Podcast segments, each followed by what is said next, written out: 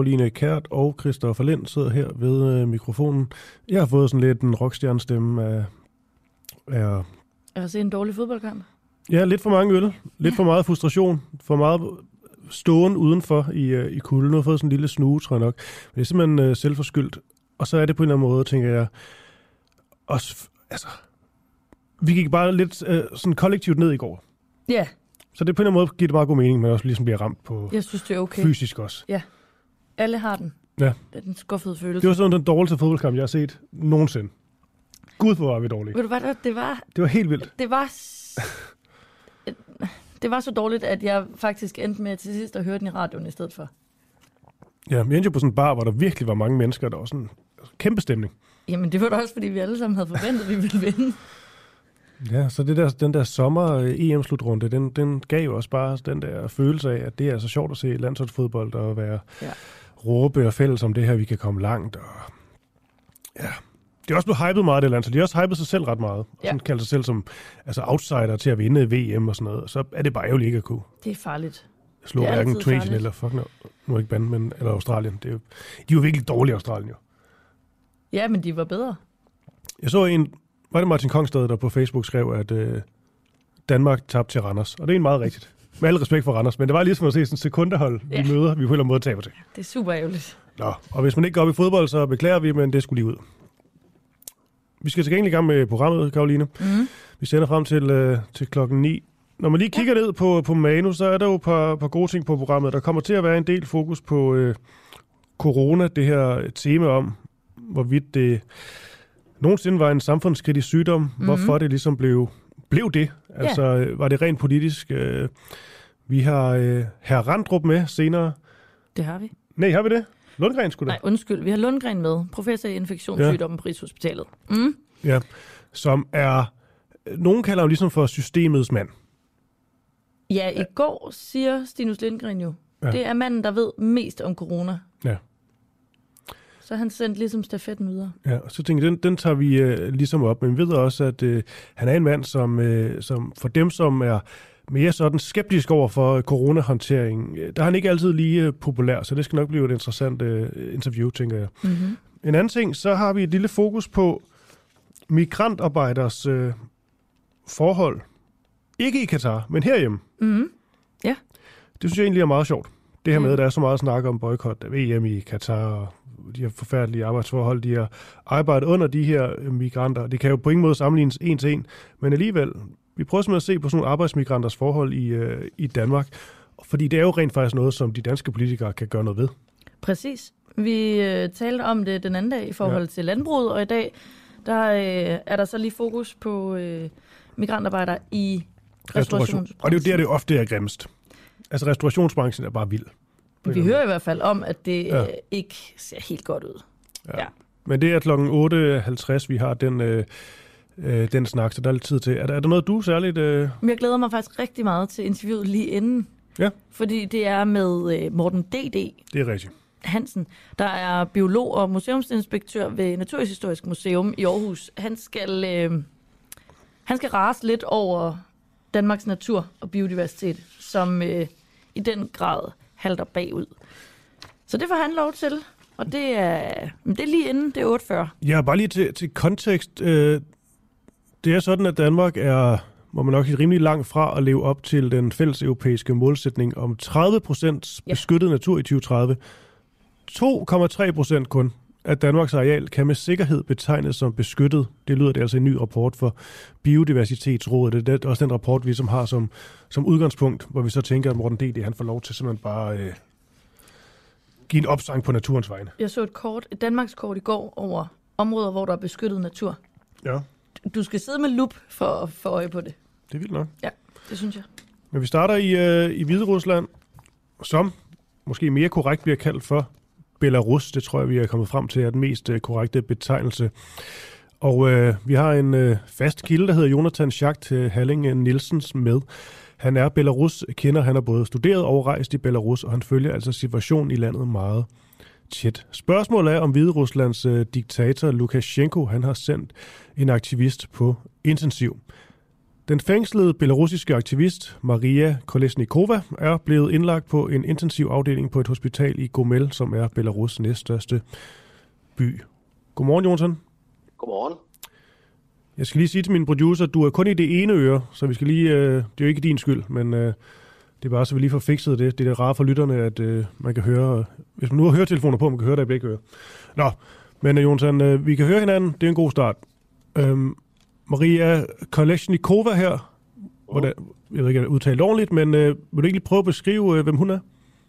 Jo, altså hvis øh, lytterne de kan huske, for et par år siden, så var der et præsidentvalg i øh, Belarus, øh, medført i protester.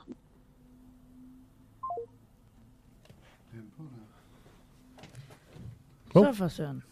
Men det skete også i går på et tidspunkt. Det er noget, vi roder ved stikket. Til gengæld så, Så får vi øh, lagt på.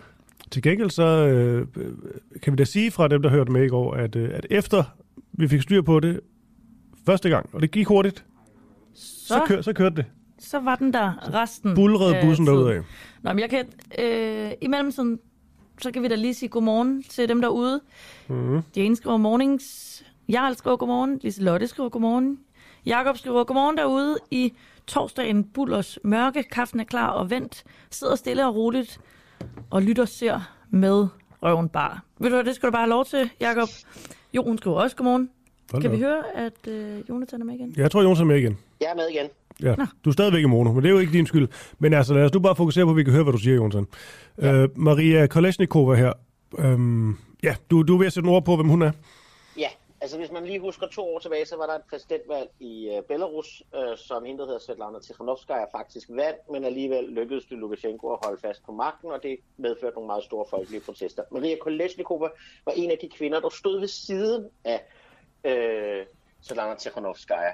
Så, øh, så hun havde været kampagneleder for en fyr, der hedder Barbarigo, som egentlig havde tænkt sig at udfordre øh, Lukashenko. Maria Kolesnikova blev som den eneste af de her tre kvinder øh, i Belarus efter øh, valget. De andre flygtede øh, til Vesten, øh, og øh, det blev hun fængslet for. Øh, eller rettere, først blev hun forsøgt smidt ud af landet, men så rev hun sit pas i, i stykker på grænsen og flygtede tilbage ind i Belarus.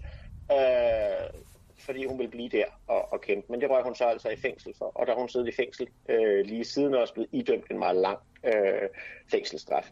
Så skete der det øh, her i sidste uge, at hun blev, øh, der blev det offentligt, at hun var blevet flyttet fra, hvad skal man sige, en almindelig fængselscelle til en strafcelle. Øh, uden at der kom mere frem end det. Hendes advokater måtte ikke se hende, hendes familie måtte ikke tale med hende. Og nu kom nyheden altså over, at hun var blevet overflyttet til et hospital i Romel. Okay. Nu skal vi så finde ud af, hvad der er ja, mere konkret er sket med, med hende, og så hvorvidt øh, Lukashenko ligesom har øh, nogle, nogle aktier i det, og hvad der tyder øh, på det. Jeg vil gerne starte med det. Øh, Lukashenko, man kan jo sige meget øh, negativt om, øh, om den mand. Øh, og han er også en, øh, en benhård fyr, som øh, ofte ikke skyer nogen øh, midler. Men kan vi sådan direkte linke det, der er sket med, med hende, og så til ham? Det er jo lidt svært at vide, når man ikke ved præcis, hvad det er, der er sket.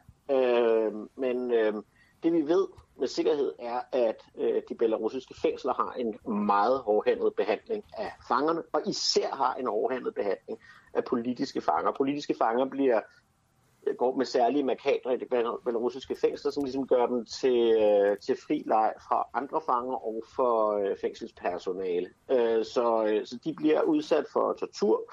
Øh, de arbejder meget hårdt. Der var faktisk lige her for et par uger siden kommet en rapport fra øh, en, en fransk analyseenhed, som øh, viser noget om omfanget af brug af tvangsarbejde øh, i de belarusiske fængsler. Noget som øh, IKEA blandt andet har fået ørerne i maskinen for, øh, og, øh, og som dokumenterer de her horrible vilkår, som øh, belarusiske fanger og især politiske fanger øh, lever under. Så man ved, at hendes liv har været rigtig hårdt de, øh, de seneste par år, og man ved også, at der ikke er adgang til øh, god lægehjælp øh, i fængslerne, så, øh, så en tilstand forværres ofte, hvis man først er blevet, øh, blevet syg. Det der går rygter om, at hun øh, lider af, er, at hun skulle have, have et meget, meget slemt øh, operationskrævende mavesår. Så det kan jo godt være en tilstand, som er opstået øh, naturligt, men på grund af systemets generelle behandling af især politiske fanger, så har det fået lov at udvikle sig til noget, der er livstruende.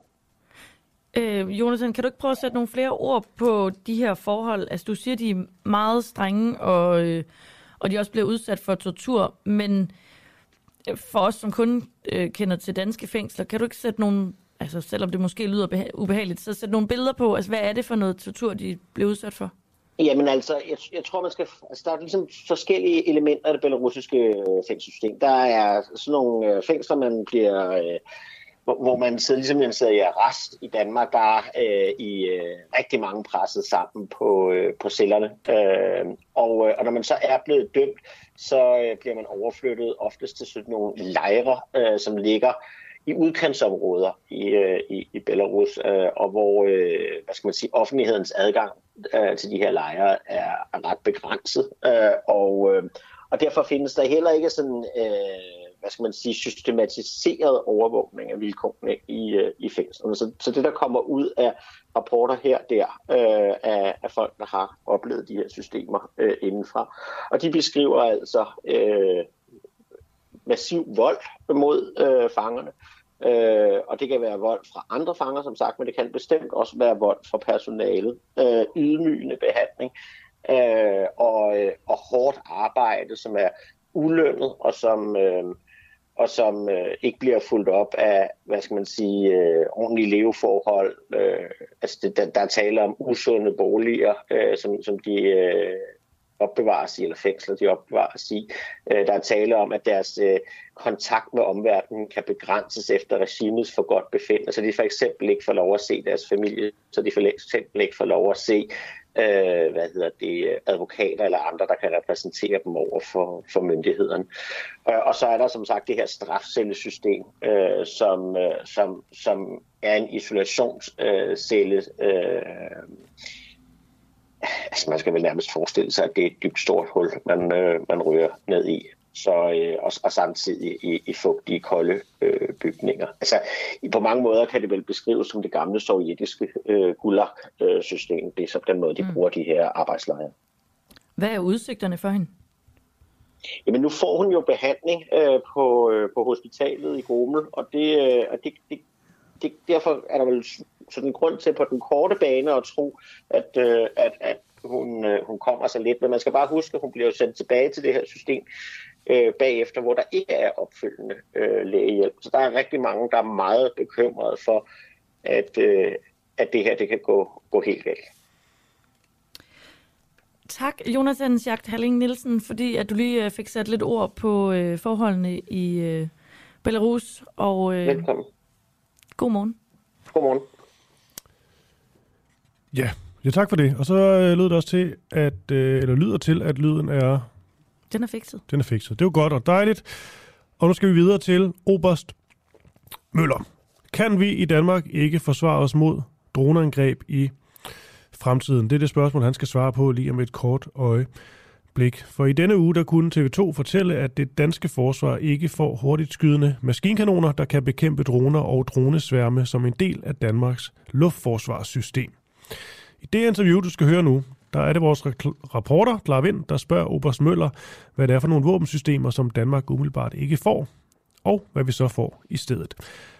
Danmark de har ellers lovet NATO, at vi senest i 2024 har en kampklar brigade klar, men det kommer altså ikke til at ske. Det siger Oberst Møller i hvert fald i det her interview. Jo, altså, jeg vil lige vil sige, det man får er jo et system, som efter sigende skulle kunne skyde fly ned. Og det er jo fint nok med et luftværnssystem. Men det vi ikke får, det er jo, den større, øh, det er jo noget, der kan, der kan håndtere den største trussel i øjeblikket. Og, og den største trussel i øjeblikket, det er jo mod droner. Det, det er den korte version. At man så er gået meget op i også, at man kan få noget, der kan skyde mod, mod, mod, mod jorden, altså mod fjendtlige soldater på jorden. Altså, hold nu op. Øh, det er jo ikke det, et luftværnssystem skal kunne. Så det kan da godt være, at man kan få det ved siden af, men det har ingen som helst bæring på, at vi skal have et system, der kan skyde luftborne trusler ned. Og det kan man ikke. Hvad er det for, hvad er det for nogle konsekvenser, øh, det vil have, at vi for eksempel får øh, langsomskydende maskinkanoner i stedet for de, største, de hurtigskydende? Jo, men altså, konsekvensen er jo, at man ikke kan ramme de droner, som vi jo må formode er den største trussel overhovedet. Øh, og jeg mener, man skal man være ualmindelig begavet for at købe et system, som man tror er fremtidssikret, når det ikke kan, når det ikke kan håndtere de trusler, som vi tror, øh, og som vi har set både i forbindelse, eller primært her sidst i Ukraine, øh, er den største trussel mod tråd på landjorden, nemlig droner. Altså, jeg forstår det ikke. Der, det er jo en aftale eller en uh, kontrakt, der forhandles med Therma for 5 milliarder kroner i sådan et forsvarsregi. Er det så uh, mange penge? Ja, altså 5 milliarder, det, det er da noget, det er da nogle håndhør, ikke? Altså, øh, det er 5 af 35 fly. Så jeg vil da sige, det, det og i øjeblikket, altså lige i øjeblikket, så er det næsten 25 procent forsvarsbudget. Er det spild af penge? Så, ja, nej, det er jo aldrig spild af penge at få noget, øh, der kan, der kan der skyde nogle fly ned, men altså når truslen ikke, øh, altså primært, ja det er jo fly, men når man ikke kan håndtere de andre trusler, så er det så typisk dansk, så det gør helt ondt. Også at vi tror, at vi selv kan strammestrikke sådan en eller anden pakke, øh, hvor vi øh, ved hjælp af dansk øh, initiativ og fleksibilitet, der, der skal vi nok få strikket noget sammen, der virker. Og problemet er, det ser vi jo, det har vi også set i skat. Altså, de får jo også strikket et system sammen, nok, som nok skal virke. Øh, det er hul i hovedet. Men hvorfor er det ved i Danmark altså nu har vi bare øh, i længere tid snakket om den massive kritik, der er af forsvaret. Det forsvaret indkøber, og måske mest af alt, alt det, der ikke bliver indkøbt. Hvorfor er det, vi er så dårlige i Danmark til at indgå nogle ordentlige forsvarskontrakter og forhandle de ting, vi rent faktisk har brug for? Ja, altså det, det er jo nok en kombination af uheldige omstændigheder, men her på det seneste er det jo fordi, at, øh, at man har nedlagt al den ekspertise, der var på området. Øh, og den tror man så befinder sig i Forsvarsmateriel og Indkøbsstyrelse, og det gør den ikke. Men, men det er jo fordi, man tror det. Øh, man har jo nedlagt alle, det, alt det, der hed tjenestegrænsskolerne i hæren. Øh, og, det, og det bevirker jo bare, at, at øh, det materiale, man så indkøber, det går direkte fra indkøberen ud til enhederne. Der er ikke nogen, der finder ud af, hvordan det skal bruges, og hvordan det kan bruges. Der er ikke nogen, der afprøver det.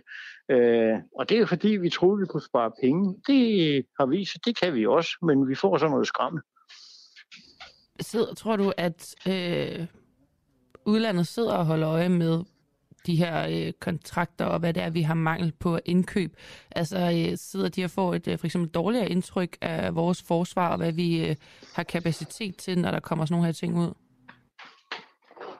Ja, altså, nu er udlandet er sådan en forholdsvis bred definition, ikke? Altså, øh, men der er ingen tvivl om, at NATO holder øje med, hvad det er, vi gør.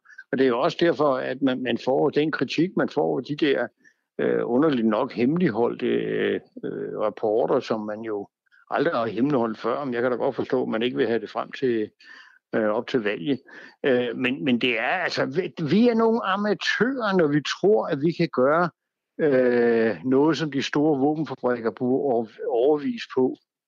Øh, på et tidspunkt, der var jeg øh, leder for operation og logistik inde på Forsvarsakademiet. Der sad vi nede i Thomson, som er en kæmpe stor fransk våbenproduktion. Og der ville man, troede man i Danmark, man kunne købe et par maskinkanoner og så lidt radar, og så, skulle man, øh, så kom man hjem i køkkenet, der kunne man lige stykke det sammen, og så kom det til at virke som sådan et, et, øh, et forsvar mod missiler øh, til skibe det såkaldte SIV-system. Øh, og det kom jo aldrig til at virke. Øh, og, og ham og ingeniøren, jeg snakkede med, det var chefingeniøren, han, han forstod simpelthen ikke, at danskerne troede, at man bare kunne købe lidt stumper her og der og få det til at sætte sammen, fordi det var det, de brugte 90 procent deres tid på. Det var for at få et helt system ud af det. Og nu tror vi det igen. Så det skal nok gå. Jeg kan også se, at øh, der er blevet talt med øh, brigadens tidligere chef, øh, Henrik Lyne, og han siger, at han vil ikke ture at sende øh, brigaden i krig med, øh, med det her system. Hvad, hvad siger det om forsvaret sådan rent generelt på det nuværende tidspunkt?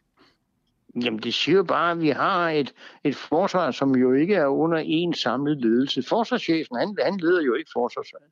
Altså det, det er den, der leder forsvaret, det er departementchefen. Og så vidt jeg ved, der kommer han fra Miljøministeriet, så han har stort set meget forstand på at, at skulle sidde og koordinere alt det her. Det er der ingen tvivl om. Øh, og så sidder det en hel masse, jeg tror det er syv øh, forskellige styrelser, der bare øh, gør det, de nu skal. Og den, der koordinerer det, det er, øh, det er departementchefen, som ikke har en jordisk forstand på forsvar. Så det skal nok gå. så, så problemet kunne egentlig øh, ligge i både, at øh, forsvaret bliver institutionaliseret lidt for meget i forhold til deres styrelser. Man burde måske genoverveje at nedsætte et råd igen med folk, der har erfaring, hvad det er, vi har brug for, og hvad vi ikke har brug for. Men jeg tænker bare, når vi tidligere har hørt øh, Henrik Lyne snakke om, hvad det er, han gerne vil have, og hvad det er, han ikke tør, og øh, hvad han ikke vil have, der gør, at han øh, ligesom ikke tør at drage i krig med øh, de her systemer. Hvorfor, altså jeg ved godt, det kan du måske ikke besvare, August Møller, men hvorfor er det, der ikke er nogen, der lytter inde i forsvaret? Jamen, fordi det er ubelejligt. Altså, Henrik Lyne ved, hvad han snakker om. Han har været brigadechef i, jeg tror, det er en 5-6 år, øh, og han, han er top professionel, så han ved godt, hvad det drejer sig om. Men det er hans kæmpe store problemer har været, at de har fået helt en hel masse materiale i hovedet, øh, som de ikke aner, hvordan virker, som ikke er blevet afprøvet, øh, og som ingen øh, ligesom har taget sig af. Det gjorde herrens øh, tjenestlandsskoler i gamle dage, og det har man ikke nogen, der gør nu. Så derfor svarer det jo nogenlunde til, at du køber 800 liter vin i et supermarked, og så skal du bare selv tage det med hjem i nogle plastikposer og finde ud af, hvordan du kan skille det ud på nogle flasker. Det er virkelig dumt.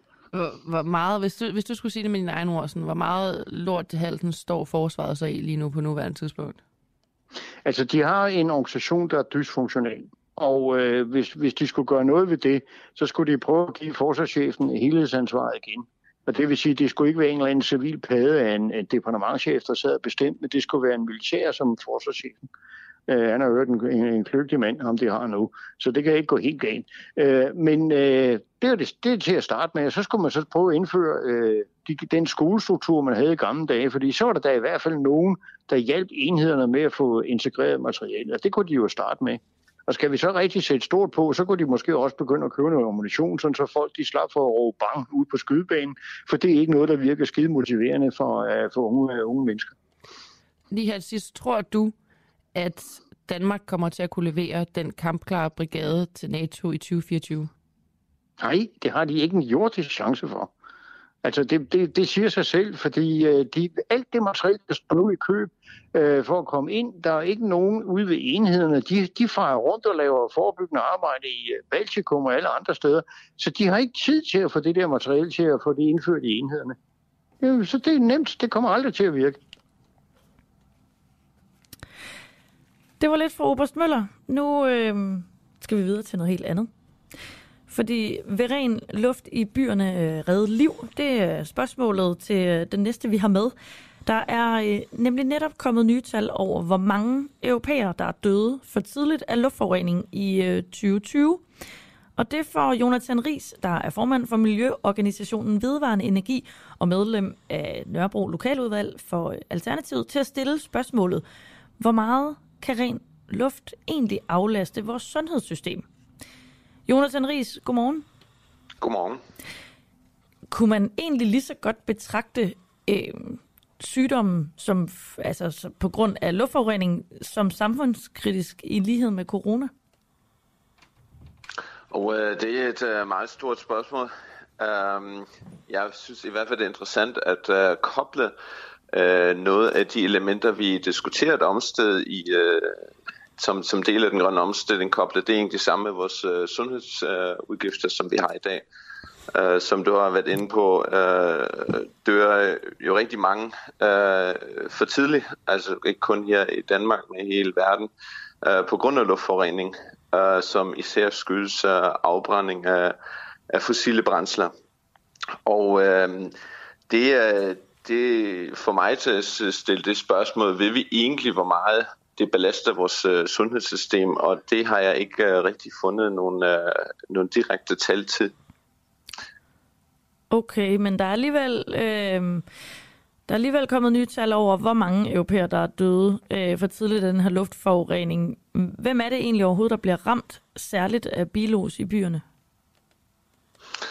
Altså det er jo øh, på, på Bisplan har man kommet ud med tal på, at det er 238.000 borgere, der dør for tidligere. Hvis man kigger på de ultrafine partikler, som for eksempel også kommer fra biler, så er man muligvis også på tal på, altså er man på op på 4, over 400.000. Uh, øh, så så øh, på den, og, og de der øh, øh, partikler kommer både fra biler, men også for eksempel fra brandovnen, krydstogsskibe. Og øh, det, er, det er vi jo sådan set alle sammen ramt øh, af. Men øh, interessant er jo nok også, at hvis man for eksempel er meget i, øh, i trafikken, øh, så er man øh, særlig øh, udsat for det. Øh, for eksempel hvis man cykler øh, ved meget øh, trafikeret vej, hvor øh, partikelforurening er, er særlig høj, eller hvis man øh, bor op øh, af en meget trafikeret vej. Kan du egentlig fortælle noget om konsekvenserne ved øh, den her luftforurening og bilos? Ja, altså konsekvenserne er, øh, altså det belaster vores luftveje, det kan føre til hjertekar øh, sygdom, og øh, på den måde føre til øh, for tidlig død. Man har også nu fundet partikler i moderkager, øh, der er man ikke sådan helt klar over, hvad, hvad det egentlig øh, har øh, konsekvenser. Og øh, der har været også en, en øh, global undersøgelse, at øh, 14 procent af type 2-diabetes øh, skyldes øh, i hvert fald i grad af luftforurening.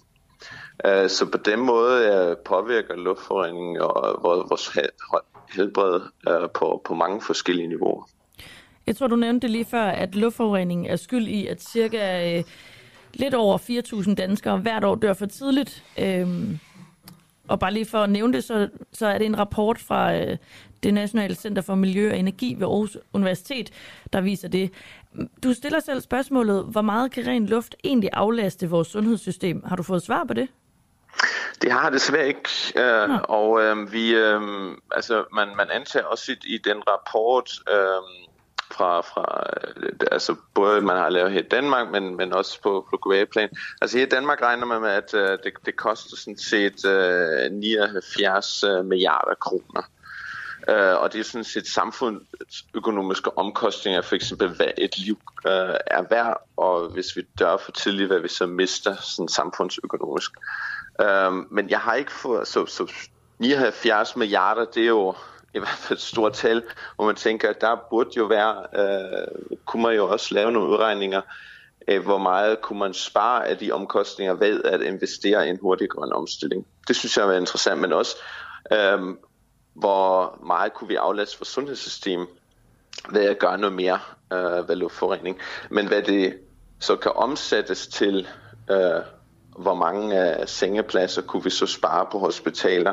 Altså bliver så konkret, det, uh, det har jeg ikke fundet tal på. Så, så jeg har stillet sådan det der, det der store tal i de 79 milliarder kroner. Mm. Så vi skal vente lidt med at få svar på vores spørgsmål om ren luft i byerne, det vil redde liv? Mm, nej, altså det, det ved vi jo, uh, det, det, det ved vi jo sådan set, at det, det, det gør det. Um, så øhm, vi, vi, vi ved jo, at som du også har navn, der er omkring øh, 4.000, der dør for tidligt i Danmark på grund af luftforurening. Øh, så derfor vil øh, renere luft jo også øh, redde flere liv. Okay, men så må vi vente med at få svar på dit spørgsmål om, hvor meget ren luft egentlig kan aflaste vores øh, sundhedssystem. Jonathan... Det, det øh, vil i hvert fald være rigtig hjælpsomt at finde ud af, uh, tænker jeg også at komme væk fra det der silotænkning og sige, hvor meget koster den grønne omstilling. Jeg tror, man skal koble nogle ting mere sammen og sige, at uh, den grønne omstilling er faktisk også et positivt bidrag til vores sundhedssystem. Og det kunne være interessant at få nogle flere tal på. Mm. Jonas Ries, formand for Miljøorganisationen Vedvarende Energi og medlem af Nørrebro Lokaludvalg for Alternativet. Tak fordi du var med. Godmorgen. Tak.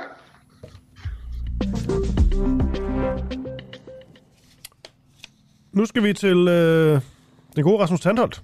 Mm-hmm. Er det ikke rigtigt? Jo, vi skal. Han er jo udenrigskorrespondent for, øh, for TV2, og lige nu i, øh, i Katar. Og der sker altid ret meget, når Rasmus Tandholt er afsted. Ja, det, og især dernede. Hold da op. Ja. Hans Twitter står i hvert fald ikke stille for tiden. Nej, nej. Først den der med, hvor han bliver stanset på, øh, på live-tv eller afbrudt. Øh, øh, et klip, der gik fuldstændig viralt. Lige pludselig så Gary Lineker, den gamle fodboldspiller, delte det, så jeg på ja. Min Twitter. Sådan, "Hold- hold da op, du er ja. Tandholt af... Men generelt så har jeg bare set rigtig mange klip med Tandholt og, øh, og et kamera, hvor der har været hænder foran. Mm. Hele tiden hænder foran. Ja, de ved slet ikke, hvem de dealer med. Nej. Men altså, det vi gerne vil vide i den her sammenhæng, det er om uh, Irans, der var med til slutrunden, de røg ud nu, men de, uh, de var med, og de nægtede at synge national sang spillerne en, mm. en større sag. Men vi vil gerne vide, om Irans præstestyre, de simpelthen har spioner rendende rundt til VM i Katar, og hvorvidt Rasmus Tandholt, han, uh, han har mødt nogen. Fordi uh, Tandholt, han blev, han blev sent tirsdag aften tilbageholdt af Katars politi efter VM-kamp mellem Iran og USA, efter at han filmede en kontrovers blandt iranske fans. Men det der så også er, det er, at der dukkede, vist nok, en mystisk mand op i, øh, det lyder som noget fra en spion, Ja, fuldstændig. thriller det her, Men det ligner det også på billeder. er en mystisk mand op i jakkesæt, øh, da han interviewede en dansk iraner på gaden i Doha. Dansk iraner og en anden mand på gaden sagde, at det her det var en spion udsendt af præstestyret. Det er spændende. Er du med, Rasmus Tandholt? Det er jeg. Godmorgen. Godmorgen. Altså, det lyder, øh, som jeg lige sagde, nærmest noget fra en eller anden øh, dårlig spionbog, det her med en, øh, en mystisk mand i et øh, jakkesæt, som pludselig dukker op. Men det var vel det, der skete. Vil du prøve at sætte en ord på det? Altså, vi har jo fået at vide hernede, at der er øh, hundredvis, hvis ikke flere tusind, folk fra den iranske efterretningstjeneste, eller i hvert fald nogen, der samarbejder med dem, der er sendt til Katar for at holde øje med mange af de her iranere, som blandt andet også kommer fra eksil, som ikke støtter præstestyret og giver udtryk for det i Katar. Og det fik vi jo, synes jeg i hvert fald, øh, mere eller mindre bekræftet, da vi stod øh, sammen med en dansk iraner, som jo er meget kritisk over for præstestyret i Iran, og øh, det fortalte han jo også om, mm. hvorfor han er, øh, og gik rundt i gaderne med det gamle iranske flag fra før revolutionen i 1979, som jo ikke er populært blandt præstestyret. Øh, og øh, der dukkede så den her øh, person op, men det var ikke den eneste, vi så den dag fra noget, der måske kan være den iranske efterretningstjeneste. Det så vi flere eksempler på, men, men her skete det altså for rullende øh, kameraer, og vi Ja. blev jo egentlig ikke øh, opmærksom på det af os selv, men vi blev opmærksom på det, fordi folk omkring os, som jo støttede den her danske iraner, altså også vi havde mødt tilfældigt på gaden, sagde, øh, som jeg husker det, it's not safe here, believe me, it's not safe. Mm. Øh, og, øh, og det gjorde jo også vores mand bekymret. Ja, og nu er du så blevet mere, øh, hvad kan jeg sige, klar over, hvem og hvad det, øh, det er. Måske også, hvordan de ser ud, nogle af de her øh, øh, ag- agenter. Men er der sådan noget, nu hvor du, du ved mere om det, et eller andet, sådan, nu siger vi en mand i et jakkesæt, men er der sådan noget, nogle helt klare sådan, øh, kendetræk ved de her, de her personer? Nej, det er der ikke, fordi der er også mange af dem, som er iklædt iransk øh, fodboldtøj, mm. øh, siger andre iranere til mig. Så for mig er det svært at se, øh, men øh, de var i hvert fald ikke i tvivl i forhold til ham her. Jeg nåede også at spørge ham, øh, hvor han var fra, øh, og han sagde, han var fra Iran, den her mystiske mand. Og jeg spurgte, hvor er dit fodboldtøj så? Og det sagde han, det er hjemme på hotellet. Og øh, det kan man så øh, mene om, hvad man vil, om man skal tro på det eller ej. Øh, men, men, men nej, jeg kan ikke give en karakteristik af, hvordan de præcis øh, ser ud, men de kommer i mange forskellige øh, klædninger, lad mig sige det sådan. Ja. Ved du mere om, hvad, øh, hvad formålet er? For det er vel ikke sådan, at de... Øh, øh at de eller er det sådan, at de sådan, man tænker, at, at de iraner, der er der, der så måske øh, går imod øh, øh, præstestyret, at det kan få nogle øh, følger, når de kommer tilbage til, til Iran? Er det det, de er, det, de er bange for? Helt klart. Ingen tvivl om det. Altså, øh, det er jo det, der er hele problemet. De er her for at holde øje med, om der er nogen, der udtrykker øh, øh øh, kan sige, øh, raseri eller øh, andet over for præstestyret i form af t-shirts, flag eller andet. Og hvis de så kommer tilbage til Iran, så er de jo registreret, måske endda med, med billeder eller med navn. Øh, jeg blev jo også spurgt, hvor kommer jeg fra? Når jeg så siger, at jeg er fra TV2 Danmark, så kan de jo gå ind og se på hjemmesiden. Nå, okay. Øh, så kan de jo tage et billede af de personer, jeg interviewer osv. Så, så der er ingen tvivl om, det er for at holde øje med, hvad der foregår. Og så så jeg jo også og var vidne til, at nogle af dem blev overfaldet med nogle af de her øh, Woman Life Freedom t-shirts øh, på øh, ude ved stadion. Øh, Det var jeg selv øh, øh, involveret i, kan man sige. Øh, så, så, øh, og det er jo også formentlig nogen, der er sendt fra det irakiske regime. Det var i hvert fald det, de troede, dem der blev overfaldet. Så, så ikke bare øh, bliver de registreret, der er også flere eksempler på, at de simpelthen bliver overfaldet. De må være ekstremt utrygge, Dem, du også taler med? Det kan jeg love dig for, de er. De er meget utrygge, og det er også derfor, at de fleste, man kan få i tale, som udtrykker øh, øh, uenighed med præstestyret, det er ikke nogen, der bor i Iran. Mm. Altså dem, som jeg fulgte, det var jo en dansk iraner, så han kan jo tage hjem til Danmark igen. Øh, og øh, nogle andre af dem, der blev overfaldet, som jeg filmede, øh, der kom øh, det ene par fra Sverige, altså de boede i Sverige, øh, og det andet par øh, boede i Oman. Øh, og øh, det er der jo en grund til, at de gør. Det er jo netop fordi, de er flygtet fra præstestyret formentlig. Og det er også derfor, de tør udtrykke sig, hvor de jo siger, at Katar er trods alt et i sammenligning med Iran forholdsvis frit sted at udtrykke sig til et VM i fodbold, hvor der er masser af søgelys fra pressen osv. Og det er også det, der er mange, der har udnyttet og har sagt, okay, vi kan ikke gøre det i Iran, der risikerer vi at blive slået ihjel. Nu er der VM i fodbold, de kan jo ikke stoppe alle medier fra at filme os, øh, slet ikke når vi sidder på stadion og pifter af nationalsangen, eller ikke synger med på den, eller buer af den. Det er jo svært at gøre noget ved. Øhm, og det er jo derfor, der er mange, der har brugt hele det her VM i fodbold til at udtrykke utilfredshed med præstestyret. Mm.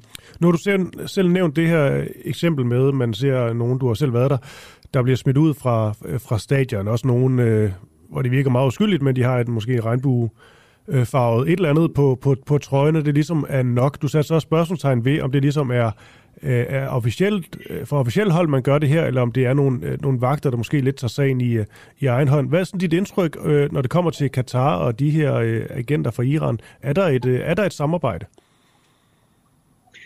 Det kan jeg jo ikke dokumentere, men det er jo det, alle øh, taler om. Også hvis du spørger folk, der har mere forstand på den slags end, end jeg, øh, de vil jo sige, at der er et tæt samarbejde mellem Katars regering og det iranske regime. Det er også derfor, at der er masser af iranske journalister, der bor i eksil og er repræsentanter fra nogle øh, frie medier, som, som, som også omtaler øh, kritik af præstestyret, som ikke har fået lov til at komme til Katar og dække VM. Og det er jo Katar, der har besluttet det. De har simpelthen ikke vil lukke dem ind. Og det er jo også en af de ting, som øh, Katars regime er blevet beskyldt for. I tør, I tør ikke lukke de her iranske journalister ind, fordi I er bange for, at de skriver negative artikler om præstestyret, og det er fordi, I har et samarbejde med præstestyret, at I forhindrer det. Øh, så det er der, har der længe været mange, mange, mange beskyldninger omkring, at Katars regime arbejder tæt, tæt sammen med det iranske regime. Rasmus Tandholt, øh, tak fordi du lige satte lidt ord på den her situation, som lyder lidt som en spionbog. Jeg ved ikke, om du skal blive nede var... i Katar og dække det, selvom vi er råd ud. Nej, det ved jeg faktisk heller ikke selv. Altså, nu må vi jo lige se, at der er stadigvæk historier, der skal fortælles, men altså, mm. det kan godt være, at jeg vender snuden hjem af et kort øjeblik, og så kommer tilbage igen til uh, finalen og ligesom gør status på det her VM. Men jeg ved det faktisk ikke endnu. Det ja. bliver spændende. Jamen, øhm, god arbejdsløst, og tak fordi du var med. Tak. God Hej med jer. Ja, som altid dejligt, at vi kan få lov til at ringe til, øh, til Rasmus Tantholm. Det skal vi huske at sætte, sætte pris på. Han er jo øh, ansat af, af TV2, der giver ham hans, øh, hans løn, så det her det gør han jo øh, gratis, og øh, fordi han gerne, gerne vil. Han har altid spændende historier at, berette. Nu skal vi til øh, Peter Velblund. Igen skulle til at sige. Ja, han var også med i går. Ja. Men nu handler det om noget andet. Ja. Hvem skal få lov til at lave oplægget? Jamen, øhm, det, det, er langt, det er langt. Ja, det kan jeg godt se. Det er lidt længere, end det plejer. Ja. Skal vi give det et skud? Kom med det. Spørgsmålet, det er om S, V og K, de løber fra deres løfter. Under valgkampen, der er proklameret både Socialdemokratiet, Venstre og Konservative nemlig, at de vil bakke op om en undersøgelse af både FE-sagen og sagen om Ahmed Samsam. Senest der stod Jakob Ellemann og Søren Pape Poulsen til et pressemøde på Kastellet med solen i øjnene, hvor øh, de udover at lægge pres på at få undersøgt FE-sagen, også havde spørgsmål med om... Nu står der FE-sagen igen. Ahmed Samsam, der blev stillet direkte til regeringen til et møde i mm. Folketingets øh, udvalg til forretningsorden, som det hedder, i går.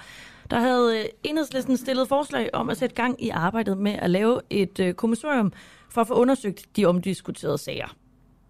Peder Velblom, øh, folketingsmedlem for Enhedslisten. Godmorgen. Godmorgen. Det er jo velkendt at høre din stemme.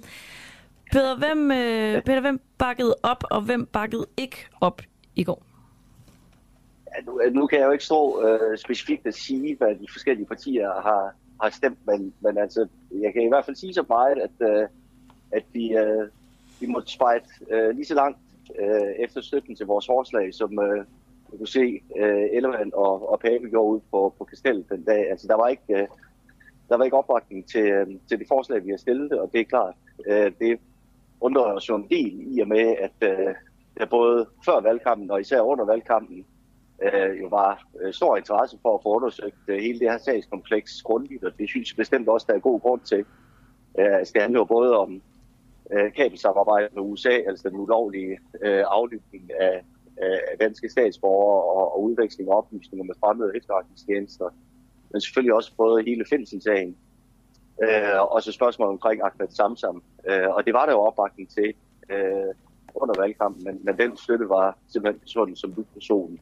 Altså det eneste parti, der, der umiddelbart bakkede op på mødet, det var, det var Danmarksdemokraterne, og så har både S og V og efterfølgende været ude at sige, at, øh, at de ikke bakkede op, fordi de ville afvente en regeringsdannelse.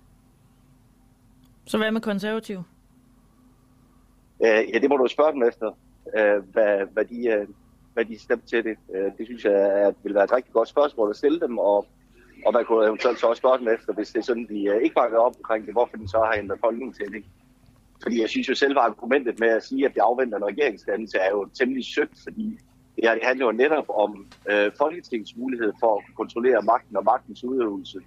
Øh, og hvis det er sådan, man afventer en regeringsdannelse, så kan man jo frygte, at det er øh, et tegn på, at de gamle magtpartier, altså både SV og K, øh, og jo i princippet også øh, Radikale og, og SF og, og Moderaterne, øh, at de ruller mørklægningsgardinerne ned igen, og at det bliver magtpartierne selv, der definerer, øh, hvad det er, der skal undersøges. Og der var hensigten med det her, var jo netop at sikre, at det er Folketinget, og det var en undersøgelse, der bliver forankret i Folketinget. Mm. Dem, der ikke bakkede op, hvad var deres begrundelse? Jamen det, de brugte som, øh, som begrundelse, det var, at, øh, at øh, man ville afvente øh, en regeringsdannelse. Øh, og så havde SF øh, den begrundelse, at de ville afvente øh, domstolens øh, afgørelsen, øh, altså den retssag, den, der, der kører på, på Finsen. Øh, men jeg synes jo ikke, der er holdt i nogen argumenterne, fordi spørgsmålet omkring regeringsdannelse er netop øh, spørgsmålet om, som jeg sagde tidligere, det her det handler om, at det er øh, en undersøgelse, der skal forankres i Folketinget, fordi det grundlæggende handler om øh, et demokratisk princip om, at, øh, at Folketinget selvfølgelig skal kontrollere magten og magtens udøvelse. Øhm, og spørgsmålet omkring at afvente en domstolsafgørelse, øh, synes jeg heller ikke hænger sammen, fordi der er jo en lang række elementer, øh, som ikke bliver berørt i, i den retssag, øh, der kører. Og det er klart, det skriver vi også i forslaget, at kommissionen skal selvfølgelig tage højde for, øh, at der samtidig kører en retssag, som kan berøre øh, visse aspekter af, af det her sagskompleks. Men hele spørgsmålet omkring øh, kabelsamarbejdet med, med øh, NSA, altså den amerikanske efterretningstjeneste, øh, Øh, og den mulige ulovlige aflytning af, af danske statsborgere, øh, og med Samsam-sagen, og også store dele af, af, af hele FE-sagen, altså spørgsmålet om, øh, at pressen er blevet intimideret, altså at øh, øh PET eller politiet har taget kontakt øh, til øh, pressen øh, under forløbet, er jo, er jo elementer, som sagtens skal undersøges, som ikke har noget med retssagen at gøre. Øh, og derfor synes jeg heller ikke, det er et holdbart argument. Det, det er jo jer, der har stillet det her forslag om at sætte gang i arbejdet. Øhm, er det egentlig, altså undersøgelsen af de her sager, er det egentlig et krav for jer i enhedslisten? Ja, det, altså det, vi har jo konstateret, at, øh, at der er andre partier, der er fuldstændig enige med at sige, at vi skal undersøge det her, øh, og at det netop bliver afgørende at få undersøgt øh, hele aspektet, altså øh, også spørgsmål omkring det, det øh, øh kabelsamarbejde med USA, øh, men også sagt med Samsam-sagen. Øh, og derfor så er det jo, at vi har, vi har stillet øh, forslag i udvalg på forretningsordenen, så vi netop øh, kunne sikre, at det var en undersøgelse, der blev forankret i Folketinget. Mm. Peter, jeg ved, at øh, vi har lovet dig, at du har en bagkant klokken 45, ja. så øh, ja. tak fordi du lige kunne være med kort i dag. Jamen, øh, selv tak, og tak for, at I respekterer det. Selvfølgelig. Det er jeg for. God morgen. det er godt. Tak i måde. Det er godt. Hej, Hej igen. Og der kommer også lige en sjov nyhed hen. Tikken ind. Er det noget med zebra? Meget. Nej, nej, nej. Nå. Hvad skete der egentlig Det var i går, der var, øh, der var zebra og ponyer løs øh, ved Viborgvej. Det var ved Viborgvej. I, hvad var det? Chile. Chile, ja. Men vi fik aldrig helt fuldt op på den der pony der. Nej, zebraen blev fanget. Ponyen, jeg ved det ikke. Jeg glemte at følge med. Det er, når man ikke selv har bil og skal bevæge sig på Viborgvej. Nå, det, det skal vi nok lige få undersøgt ja. ordentligt. Men prøv at høre. Mm. Året, hvor han blev hjemsendt, der fik Lars Finsen, apropos bonus for veludført arbejde. Nå, Lars Finsen, som i 2020 blev hjemsendt for sin rolle som chef for FE, fik for samme år en bonus på 55.000 kroner for at have udført sit arbejde godt og korrekt. Det her det fremgår af oplysninger, som avisen Politikken de har fået fra Forsvarsministeriet. Det er sgu da en meget sjov historie. Ah. det var da dejligt for ham. Det er jo helt absurd. det lyder... Det lyder fjollet, synes jeg. Ja. Så i øvrigt... Øh, Godt og korrekt Ja, ikke? arbejde. Godt og korrekt. Men alligevel, Hjem, du skal lige du hjemsendes skal, og du skal hjem. anholdes. Det var godt og korrekt, men du skal ikke være her. Hvordan bliver sådan noget givet ud? Nå, lige meget, så, øh, lige meget hvad, så, øh, så kan jeg sige, at, øh, at om lidt, hvis man er til det, så holder Danmark pressemøde efter VM-skuffelsen. Og det er jo, øh, det er jo ikke, fordi vi, vi fokuserer ret meget på sport i, øh, i en uafhængig øh, morgen, men lige i dag synes jeg godt, vi må fokusere bare lidt på det. Også fordi, at der, der er jo meget snak om, hvad øh, træneren Kasper Julemand ligesom skal. Altså DBU har sagt, at han ligesom er fredet, men der er jo nogen, især selvfølgelig på de sociale medier, som er ude med sådan nogle, nu skal han skulle fyres. Ja, de er ikke sådan mega positive. Ej, men det er jo også dumt at starte Martin Braithwaite op foran. Nu bliver det meget teknisk og fodboldagtigt det her. Det skal jeg nok stoppe. Men, øhm, men det er jo, altså- jeg skal ud fra, det er, at de skal lige snakke om også, hvorvidt han overvejer at, at trække sig eller og give stafetten mm. øh, videre. Der sker jo det, når man sådan ikke går videre fra sådan et gruppespil her, så, øh, så er det nogle gange en god idé at give den videre til en ny træner. De skal Godt ikke, nok også kedeligt at stoppe på den her. det er også lidt det. Altså, hold op. Det er kedeligt at tænke tilbage på. Nå, jeg stoppede efter, at vi ikke havde vundet en eneste kamp i gruppespillet ved VM. Ja. Og hvis han havde stoppet efter EM, så havde han jo bare blevet Ja, ja. Nå. Kæmpe. Sådan er det. En nyhed mere. Brug for næsten 370 milliarder kroners nødhjælp næste år. Det er FN, der vurderer, at der næste år vil være behov for 369,1 milliard kroner, milliarder kroner er det vel, i nødhjælp verden over. Det er det største overslag, FN nogensinde har givet på området. Det her det oplyser FN's nødhjælpschef Martin Griffiths ifølge det franske nyhedsbureau AF. Det er meget. Ja, det er også en tal, hvor man kan ikke helt forholde sig til det, vel? Overhovedet ikke. Nej, Hvor, altså, sådan noget, så har man lige fundet 100 milliarder mere eller, eller andet. Hvordan gør man det? Nå. Ja, jeg ved ikke, om der er så mange øh, andre nyheder lige nu, der er så, så, så, så vigtige at, at tage med. Ellers så øh, kan vi jo også øh, og vide, vi kan måske lige øh, tage en, det er altså nyhed i, øh, jeg ved ikke, hvor meget nyhedsværdi der egentlig er i det, men øh, måske bare fordi den er lidt interessant, med øh, Elon Musk. Mm. Ja, han er altid lidt interessant. Ja, Ja, han- Ligegyldigt om man kan lide ham eller ej. Okay, er du klar på det her? Det ved jeg ikke. Prøv. Musk håber på at teste hjernechip på Nej. mennesker om et halvt år. Nej. Du får den alligevel. Elon Musk regner med, at en trådløs enhed fra hans hjernechip-selskab Neuralink kan anvendes i kliniske forsøg på mennesker om et halvt år. Det her det siger milliardæren, som altså ejer Neuralink, under en præsentation natten til torsdag dansk tid. Selskabet de har et mål om, at dets hjerneimplantater skal kunne hjælpe personer med handicap til at bevæge sig og kommunikere igen. Det er jo meget godt mål. Altså, ja. Målet er da meget godt.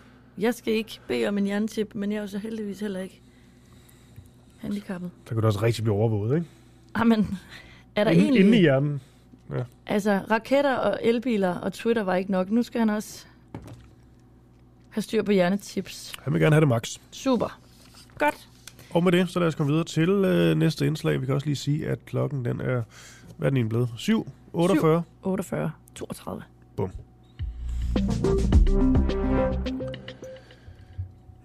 Hvad kan man sige? Det, vil- jeg ved ikke, om man kalder det for et uh, tema i dag, øh, Karoline, men vi har jo lidt med den her rene luft. Mm. Altså, det er jo egentlig ikke ren luft, men uh, muligheden for, at ren luft rent faktisk kan redde liv. Er det ikke sådan der? Jo, vi taler faktisk overhovedet ikke om ren luft, Nej. men det modsatte. Men vi vil gerne bede om ren luft. Ja. Og ligesom se på, øh, hvilke potentielle muligheder der er i at fokusere mere. Måske på den, på den rene luft, på en eller anden måde at få bukt med denne her øh, luftforurening. Jeg ved også, det er noget, du før har beskæftiget dig der med, det her med, med luftforurening, blandt andet i, i København. Og er der ikke noget med ved, øh, ved søerne, der er det sådan helt skidt?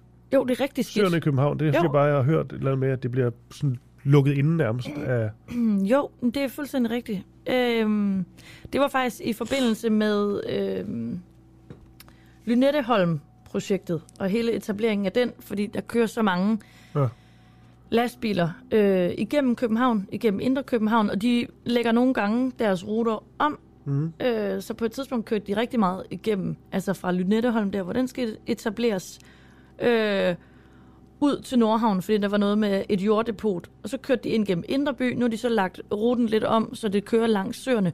Og de her lastbiler, der kører der, Ja. de udleder ek- ekstremt meget forurening. Øh, og larmer helt vildt. Øh, og ruten, den kører så langs søerne. Ja, så er der også noget med der ved søerne, at, at der er jo så de her huse, der på en eller anden måde gør, at det hele bliver sådan lidt lukket inden, og så kan Ja. det sådan ligge så nærmest. Ja, så selvom man ligesom tænker, øj, der er dejligt sø, der er lidt, øh, der er lidt åbent, så øh, er den gode dejlige løbetur der, der får du virkelig indåndet. Det er jo ret interessant, ikke? For der er jo virkelig mange, der masse løber der. Ja, ja, jeg gør det også selv. Helt glad, når man løber der og kan se noget vand, og så er det slet ikke så rent. Nå, Ja, det er det vildt nok. Hvad, hvad, hvad vi skal tale med? Vi skal tale med Sorana Jovanovic Andersen, som er professor ved afdelingen for Miljø og Sundhed ved Københavns Universitet. Og vi stiller spørgsmålet, vil ren luft i byerne redde liv? Der er netop kommet nye tal over, hvor mange europæere, der er døde for tidligt af luftforurening i 2020. Det her det har fået Jonathan Ries, vi talte med tidligere i dag, der er formand for Miljøorganisationen Vedvarende Energi og medlem af Nørrebro, lokaludvalg for Alternativet til at stille spørgsmålet, hvor meget kan ren luft egentlig aflaste vores sundhedssystem? Og det er jo et meget glimrende spørgsmål, vi kan sende videre til, øh, til Sorana. Og godmorgen til dig. Godmorgen. Kan du fortælle mere om, eller ved du meget, noget om, hvor mange der ligesom er altså indlagt på grund af sygdom relateret til, til luftforurening? Kan man, øh, kan man sige noget klart om det? Ja, men vi ved, der er rigtig mange, der er indlagt. Vi har ikke så præcise tal, som vi har på dødsfald. Det er det, som du nævner i rapport fra IA, som er lige blevet lavet. Det er dødsfald, vi, vi taler op i de her studier. Uh, og vi ved nu, at det er cirka 4.000, og, og nok flere danskere, der dør hvert år af luftforurening. Med indlæggelser har vi ikke så præcise tal, men vi ved, at der er rigtig mange, øh, der bliver påvirket af luftforurening. Der er rigtig mange, der får astma, helt ned til små børn og voksne.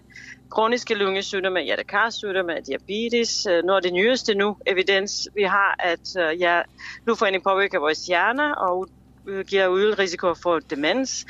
Det påvirker også dårligt vores psykiske helbred, så der er rigtig, rigtig mange sygdomme, og, og derfor ved vi, at hvis vi gør noget med luftforurening, sparer vi rigtig meget på sundhed, altså i kroner, men det vigtigste, vi får det bedre. Øh, os, der bor i København og i resten af landet, hvor luftforurening er høj. Ja. Luftforurening, jeg ved ikke, jeg tror bare, øh, det er jo på en eller anden måde sådan en sygdom, eller hvad kan man sige, der, det er noget, der kan være lidt svært at for, forholde sig til. Altså, hvordan er, det, hvordan er det, det sker? Hvad er det præcis, øh, det gør? Og hvor mange år skal man ligesom være udsat for det her, før det, øh, Ja. det rammer? Ja. Ja, men luftforurening er over det hele. Uh, netop der er udover den her rapport er udkommet, WHO har lige lavet en stor rapport, stor gennemgang af litteratur, som udkom i sidste år. Og det viser os, at luftforurening på alle de her niveauer, også de har i Danmark, hvor vi er relativt lave i forhold til resten af Europa, er stadigvæk farlige. Så vi alle Øh, øh, øh, trækker luft øh, øh, øh hver dag. Vi, vi får de små doser, nogle af os, nogle lidt højere doser luftforurening, og det er de mængder af luft, vi får hver dag i vores krop, påvirker os selvfølgelig. Nogen mere, nogen lidt mindre. Um, og, og på den måde, man, vi kan ikke sige lige, lige præcis hvor mange år, det kommer, hvor du bor. Bor du på mere trafikeret gade, eller tæt på en kraftværk, eller hvad det er. Uh, men de små doser hver dag, det, det påvirker vores helbred, og nogen kommer til at udvikle i, en alvorlig sygdom på grund af luftforurening. Det, det er helt klart. Det, det luftforurening gør, det kommer ned i vores lunger og, og fremkalder det, der hedder inflammation, ligesom man kan tænke på rygning eller passiv røg, hvis man ikke ryger, men nogle andre ryger. Det er lidt det samme, bare lavere doser, men hele tiden, øh, fordi vi alle påvirker af luftforurening. Øh, så på den måde vi vil, at luftforurening fra vores lunger kommer videre til vores blodkorb, til hjerne, til alle organer. Og, og hvis, jeg skal bare nævne, at det ikke er sådan en kæmpe stor risiko mm. for dig eller mig, som er sund og rask, skal udvikle alvorlig sygdom, lungekræft eller kold på grund af luftforurening. For det er det små doser, vi snakker om. Men det, der kæmpe burde komme fra samfundet, det er netop, at alle er eksponeret. Så det når vi tæller op, ligesom hvis alle røg lidt. Ikke?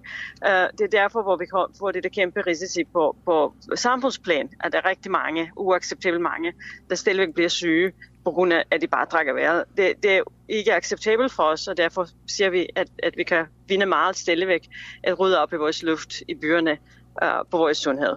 Uh, ligesom det her nyeste rapport har vist, fra, uh, det, som du har nævnt. Er det, er det særligt skidt uh, sådan visse steder i, uh, i København, eller er det hele København, og hvordan er det i Aarhus og uh, Jamen, Odense? Det er, Ja.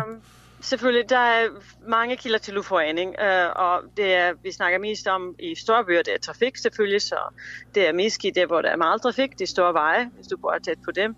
Øh, også brændeovne er noget, vi, øh, der giver meget luftforurening. Det, det er et stort problem for nogen i, i forstedet, måske også i København, øh, for nogle naboer. Det, det har vi set og hørt om. Øh, der er nogle naboer, der bliver meget flere eller luftforurening fra brændeovne, øh, hvis man er tæt på noget industri. Så det kommer an på, hvis man er tæt på kilderne, så er det luftforurening høj. Øh, det er sådan helt klart. Så, så, så man kan gøre øh, noget ved at gøre lidt med trafik i byerne, eller brændeovne, øh, og, og så videre. Um, så, øh, men overall, vi er alle eksponeret. Der er øh, luftforurening. Kilder vi også for nogle partikler fra Sydøsteuropa, eller øh, Østeuropa, Polen, som vi kan gøre så meget lokalt, men derfor arbejder vi på EU-niveau meget tæt på vores øh, forskervenner fra hele Europa, pres på EU-lovgivning at gøre mere ved at, at øh, bremse for luftforurening, øh, så vi kan få de der partikler fra, fra Østeuropa. Så, så der er flere løsninger på, på mange niveauer i byerne, eller på, på EU-niveau øh, ved vores industri, og så vi skal heller ikke glemme, der landbrug er også en stor kilde til forurening, som vi ikke snakker så meget om, ikke så meget i byerne, men uden for byerne, som vi har ikke øh, haft fokus på, ikke har det reguleret. Så, så vi kan gøre rigtig meget med mange øh, kilder af luftforurening. Mm. Jeg tror, jeg sidder og... Det ved jeg ikke. Jeg tænker, at... Øh, at det er sådan i det små, når, når vi er, taler om, øh, om Danmark. Vi har lige talt om, øh, om sådan nogle øh, eksempler ved, ved søerne, hvor det selvfølgelig kan godt forfølge, at ser, ser, Ja. ser slemt ud, at det bliver ligesom lukket inde på en eller anden øh, måde. Men, sådan, men er Danmark ikke sådan generelt øh, rimelig sluppet for den helt slemme luftforurening, altså modsat øh, Delhi Ja. eller et eller andet? Ja, selvfølgelig mere luftforurening du har, værre er det jo. Uh, det er ikke undskyldning, at vi ikke skal gøre noget i Danmark, for det er netop det, de nyeste rapporter, de nyeste studier. Vi har, jeg skal lige sige, at vi har fået nogle rigtig gode danske studier, som har været med til at, uh, at komme ind i de her store, vigtige rapporter fra IEA her i København. Og, uh, og, og vi har set, at stadigvæk luftforurening er gået ned. Vi har gjort rigtig mange sidste 20 år i Europa, i Vesteuropa, i Danmark. Uh, at, at, at vi siger med vores nyeste studier, det, det niveau, vi har nu, er stadigvæk farligt for os, og vi er nødt til at handle på grund af det.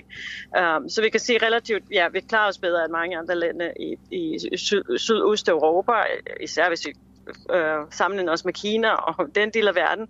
Men det er ikke undskyldning med den viden, vi har, og vi har nogle rigtig gode studier herhjemme, som viser stadigvæk med det niveau, vi har, Øh, uh, luftforurening er farlig. Vi er nødt til at gøre noget ved det.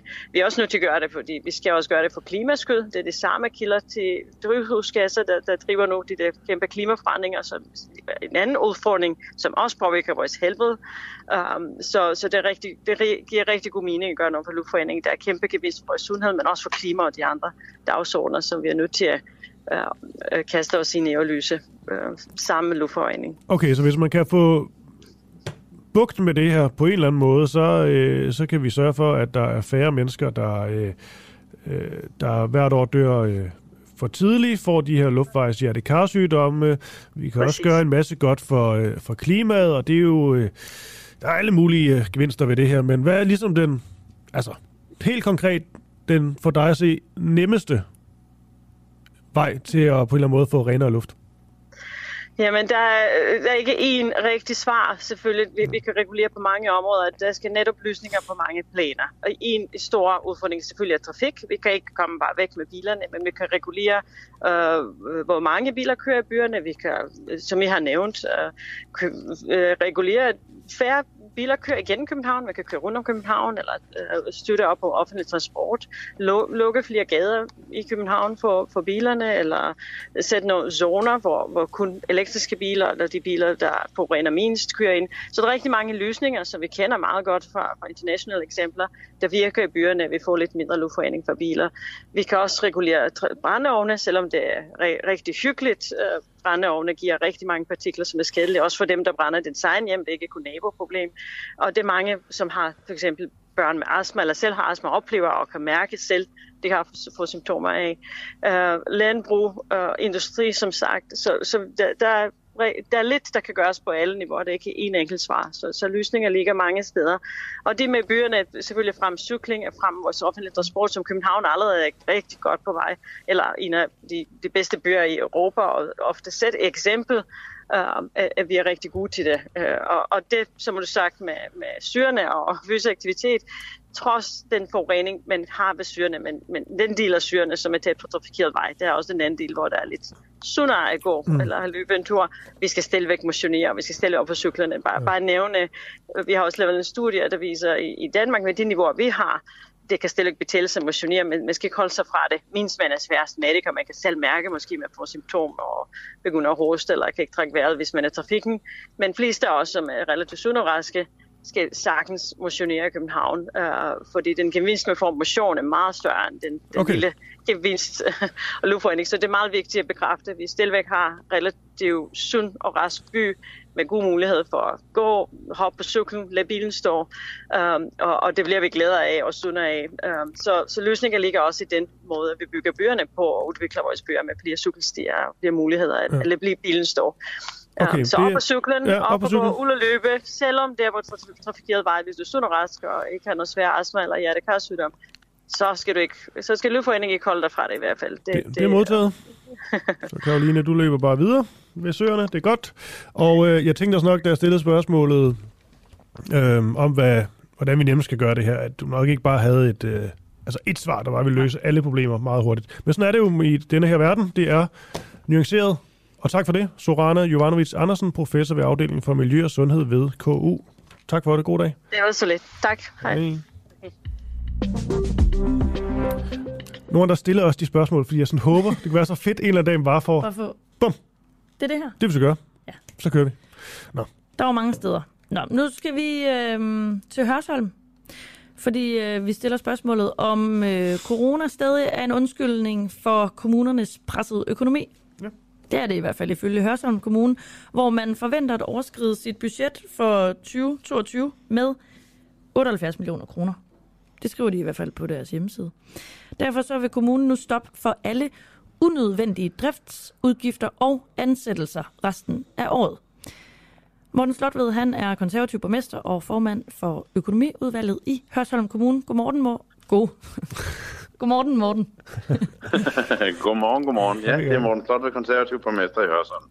Så fik vi vist også nævnt det flere gange. Øhm, Morten, hvilke konkrete økonomiske problemer øh, skyldes corona i Hørsholm?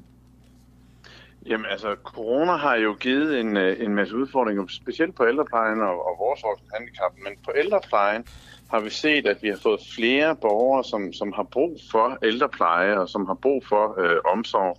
Og så har vi set, at, øh, at de også har brug for flere besøg. Så det vil sige, at vi har fået både længere besøg, og vi har fået flere besøg for vores ældre. Hvordan har det noget som helst at gøre med øh, en samfundskritisk sygdom, som vi har vel ikke rigtig hørt om den i flere måneder? Nej, heldigvis har vi ikke hørt om den i flere måneder, men altså et års budget, det er jo fra januar til, øh, til december. Og, øh, og, og der var altså nedlukninger øh, i januar, februar øh, og, og, starten af året. Så, så der, der så vi og hørte vi om det. Og, øh, og det er jo netop der, fordi folk de bliver ensomme, tror jeg også, og jeg tror slet ikke, man kom ud og fik den motion, som man havde brug for. Øh, og specielt som ældre var det svært at, at, at, sådan ligesom at agere i. Så jeg tror også, at, at der er en del ældre, som, øh, som har været lidt indelukket, indespærret, og dermed har de også fået et dårligere helbred. Og ja, det har så givet flere besøg fra hjemmeplejen. Mm-hmm. Og det har så blandt andet gjort, at I kommer til at overskride jeres budget med forventet 78 millioner kroner. Ja, vi er så i gang med at få tilrettet, og vi er i gang med at lave en masse handleplaner. Det startede vi jo allerede med i, i sommer at, at lave handleplaner. vi kunne godt se i januar, februar og marts, at vi, at vi havde mange flere besøg og vi havde mange, altså at vi, vi stod med en overskridelse i forhold til, hvad vi havde forventet. Men 78 millioner kroner for flere ældre besøg? Ja, nej, det er de 25 millioner af dem. Så har vi 25 millioner på, på handicapområdet, og så har vi noget på, på skoleområdet, hvor, øh, hvor, hvor der har været nogle overførsler, hvor de sparet sammen i coronatiden til, hvad det, er, man, hvad det var, man ønskede at lave. Okay. Konsekvensen er så, om det har noget med corona eller ej at gøre, at I stopper for unødvendige udgifter. Hvad er det ja. for nogle unødvendige driftsudgifter? Jamen, det, altså, det er jo, hvis man kan tage nogle driftsudgifter og flytte til næste år og se, om vi kan gøre et eller andet. Og, øh, og, og på skoler, altså i stedet for, at man indkøber nogle lærebøger, som, uh, som kunne indkøbes i år, kan vi vente til næste år, kan vi vente til efter uh, nytår med at indkøbe nogle lærebøger, kan vi vente til næste år med at lave nogle forskellige indkøb, kan vi, er der nogle ting, og det kan være IT-projekter, hvor, øh, hvor man står og siger, hov, jamen, øh, det giver da fin mening, hvis vi, hvis vi venter til januar. Er der nogle, nogle af de ting, som projekter, som vi har været igennem, som måske er anlæg? Så det, det er nogle af alle de vinkler, vi selvfølgelig skal ind og kigge på, således at vi får minimeret vores, øh, vores overskridelse. For vi skal være med en del, som en del af fællesskabet. Så I skubber, det bare til, I skubber bare problemerne videre til 2023? Nogle af tingene vil vi gerne skubbe til næste år, for vi har heldigvis set, at, øh, at vi har fået en, en meget klar ud, eller, øh, udligning, eller hvad man skal kalde det, i, øh, i de her stigningsrater. Så vi har ikke stigningsrater på ældreområdet mere. Så det budget, vi har lagt for 23, ja, det ser ud til at holde. Altså med de forventninger, med de, øh, med de udsigter, vi har lige nu her i fjerde kvartal, og, og i de seneste måneder, der, der ser vores, ud, eller vores øh, budget heldigvis for 23 rigtig fornuftigt ud. Det er da dejligt. Men jeg tænker bare, hvorfor har I overhovedet unødvendige driftsudgifter, hvis de er unødvendige? Jamen, øh, en tysk bog er nok ikke unødvendig. Men en tysk bog, om den er indkøbt i december, eller om den er indkøbt i januar, det bliver den ikke dårligere eller bedre af. Så, så mange af de ting, hvor man, hvor man står, det er ligesom hjemme i, i din egen private økonomi. Er det, er det her i december, du behøver at købe din uh, vaskemaskine, eller kan du vente til der er udsalg i januar? Så mange af de, de ting, som man, man står og kigger på, og kigger på i budgettet, er det, er det nu, vi skal købe det, eller kan vi vente en måned? For der er ikke ret lang tid til nytår. Så det er ikke unødvendige driftsudgifter. I kalder dem bare unødvendige. Ja, så, så må du sige, hvis, hvis det er forkert formuleret, så er det, så er det det, du må kalde det. Men altså, det, det er nogle unødvendige driftsudgifter at have i år, når man har en overskridelse, fordi vi skal se, om vi kan få tilrettet, således at vi, øh, således at vi øh, ikke kommer til at brage så meget over vores serviceramme. Så er det kun unødvendigt, fordi I ikke har råd til det? Jamen, det er jo fordi, at vi helst ikke ønsker, at, at kommuner og regeringen skal ud i et, i et sanktionsmiljø, altså hvor, hvor vi skal have en, have en bøde eller en overskridelsessanktion for, uh, for budgetterne. Så, så det er det, der er udfordringen, at vi skal sikre, at, uh, at, at, eller hjælpe til med, at kommunerne ikke overskrider vores samlede budgetramme. Hvad er den negative konsekvens egentlig ved at beholde de her unødvendige driftsudgifter, som for eksempel at købe en tysk bog i december i stedet for januar? Jamen altså, vores udfordring som kommune, det er, at, at, at her i foråret, første kvartal, der skal regeringen og øh, kommunernes landsforening, der skal de jo have den dialog om, hvordan gik kommunernes budget i 2022, og, øh, og derudfra, så skal de se, jamen har vi overskrevet, så er der jo indlagt en sanktionsmulighed fra regeringen. Og, øh, og det er den øh, sanktionsmulighed, som, som vi som kommune helst skal undgå, og dermed skal sikre, at vi overholder vores øh, budgetter samlet. Okay. Det lyder altså det lyder lidt som om, I bare skubber det videre til 23. Jamen, øh, der er også en del af de udgifter, vi ønsker at skubbe videre. For der har vi bedre plads i budgettet. Der, der ser det ud til, at vi ikke kommer til at overskride vores øh, budgetramme. Så det er fuldstændig korrekt. Hvorfor har I ikke skåret ned på dem noget før, de her unødvendige driftsudgifter? vi, har, vi har også uh, skåret ned på rigtig mange. Vi startede lige før sommerferien, der, der havde vi de første handleplaner og, øhm, og, og vi har vedtaget flere handleplaner her lige efter sommerferien. Så, så vi har lavet flere, taget flere handleplaner øh, og for at få stoppet de her udgifter i forhold til, øh, i forhold til primært ældreplejen og voksenhandicap og nogle af alle de her steder, hvor, hvor vi brager over. Så, så de tiltag er vi godt i gang med. Men det er først gået op for jer nu, at I kommer til at overskride budgettet med 78 millioner kroner, sådan lige en måned inden årsskiftet. Nej, det må man sige, det ikke er. Altså, vi har jo allerede, og alle partier i Hørsholm har enstemmigt øh, hvad hedder det, set det allerede i, i første kvartal 2022, hvor vi, hvor vi så sagde, jamen altså, selvom, øh, selvom det er på ældreplejen og det er voksen handicap, så er det altså de personer, som har allermest brug for hjælp og har allermest brug for støtte, så er det, så er det dem, øh, der er presset i vores budget. Og der sagde vi, jamen godt, vi, øh, vi må i gang med at finde nogle handleplaner, vi må i gang med at se, hvor vi kan skære til. Og, øh, og det gik vi i gang med allerede i, i første kvartal for at, få nogle, øh, for, for at få nogle ting. Hvad er det, vi kan gøre? Øh, men allerede i første kvartal blev vi advaret og, og så ind i en, i en overskridelse. og så har I ikke kunne rette op på det siden første kvartal. Nej, vi har haft stigende, altså vores udfordring har været, at vi har haft markant stigende øh, pres på specielt ældreområdet og, og voksenhandicapområdet. Så altså, hvis ikke vi havde lavet nogle tiltag, så var vi gået endnu længere over. Det er faktisk rammende. Men, øh, men, men vi er nu nået der, hvor vi, hvor, hvor vi så kan se øh, heldigvis enden på den kurve.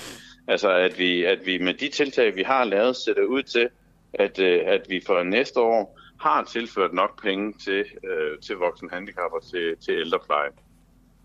Mm. Og vi har tilført ca. 45-50 millioner til de to områder, og, og set med en kommune som Hørsholm størrelse, så er det altså en, øh, så er det, øh, så er det ekstra 5% af hele vores, øh, af hele vores serviceramme. Altså 5% har vi tilføjet til de to områder samlet set, så det er rigtig mange penge, øh, som vi har om, øh, hvad hedder det, disponeret.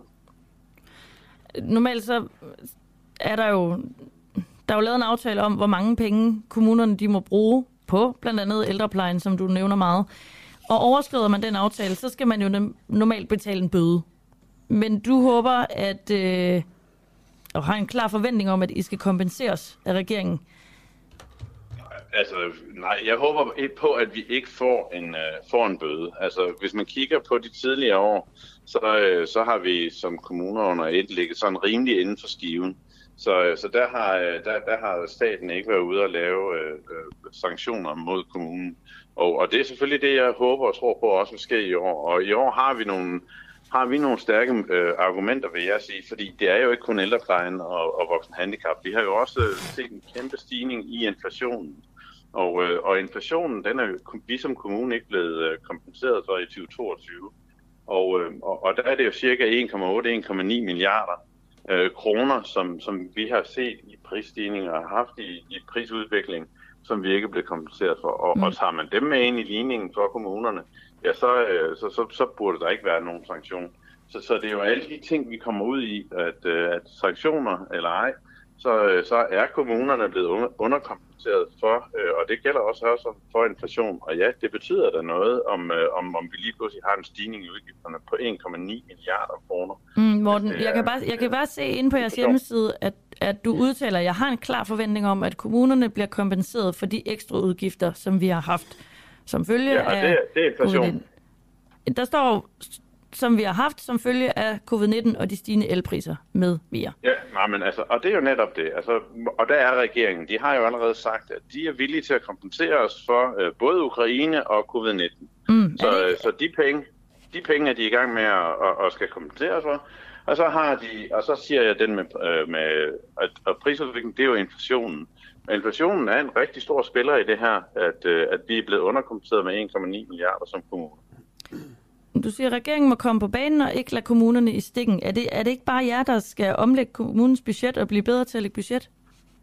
Jamen, ja, det har vi så gjort for 23, men man må også sige, om, om at det, er det øh, det, som regeringen vil? Altså, vil de have en negativ vækst i kommunerne, når man har inflation? Altså, ønsker de, en, øh, en, øh, at, at vi har en inflation, der koster os 1,9 milliarder mere, uden at vi får lov til at blive kompenseret for det. Så det er jo faktisk på, øh, på regeringens bord, at man skal finde ud af, okay, hvad er det, vi kompenserer for i forhold til øh, inflation. Og der har der altid været en aftale mellem regeringen og kommunerne om, at vi bliver reguleret i forhold til øh, prisudviklingen. Og det er vi ikke blevet øh, her i anden halvår 2022. Okay. Vi må se, hvor øh, stort jeres øh, overskridelse den bliver på øh, budgettet. Morten Slotved, konservativ borgmester og formand for økonomiudvalget i Hørsholm Kommune. Tak fordi du var med her til morgen. Ja, og mange tak fordi jeg måtte. Hej hej.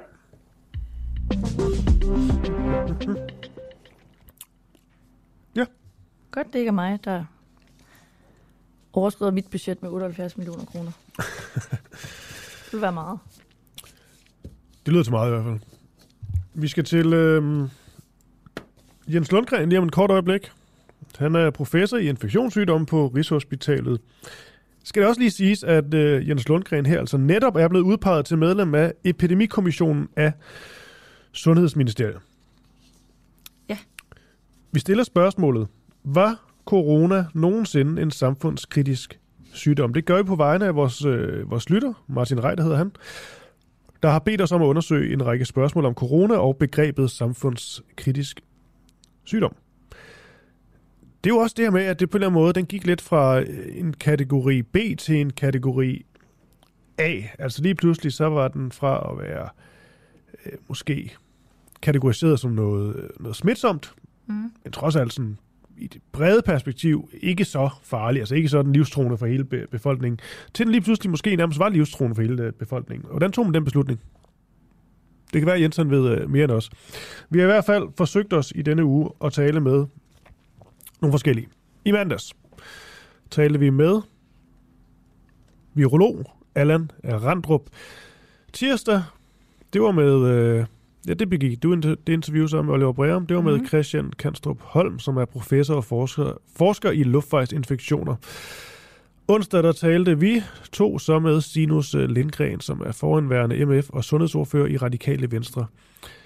Og i dag der giver vi stafetten videre til øh, Jens Lundgren. Og det gør vi vel også lidt på vegne af Stinus. Ja. Han nævnte ham. Han nævnte ham, sagde Jens, han er ham, der ved mest om corona. Ja, og det kom jo en, øh, man, jeg ved ikke, hvad skal man sige, jeg ved ikke, om det var en kritik, men det var, at, øh, at han jo, Stinus Lindgren, øh, var meget uenig med Christian Kanstrup Holm, som har været meget, meget kritisk over for den her coronahåndtering.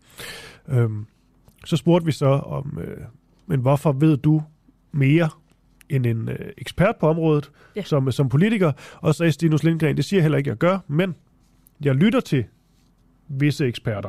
Og en af dem var så Jens Lundgren, han, han selv nævnte ved, øh, ved navn, og derfor giver det jo kun god mening at få Jens med. Godmorgen, Jens. Godmorgen. Ja, nu skal vi tale øh, corona igen. Ja, det er fedt. Godt, hør på. det, er, det, er, det er nærmest helt underligt den her uge, og øh, det var lidt som at vende tilbage til et eller andet, for man nærmest har glemt. Nå, men det er også det, vi gør nu. Ja, du, du tænker Kina.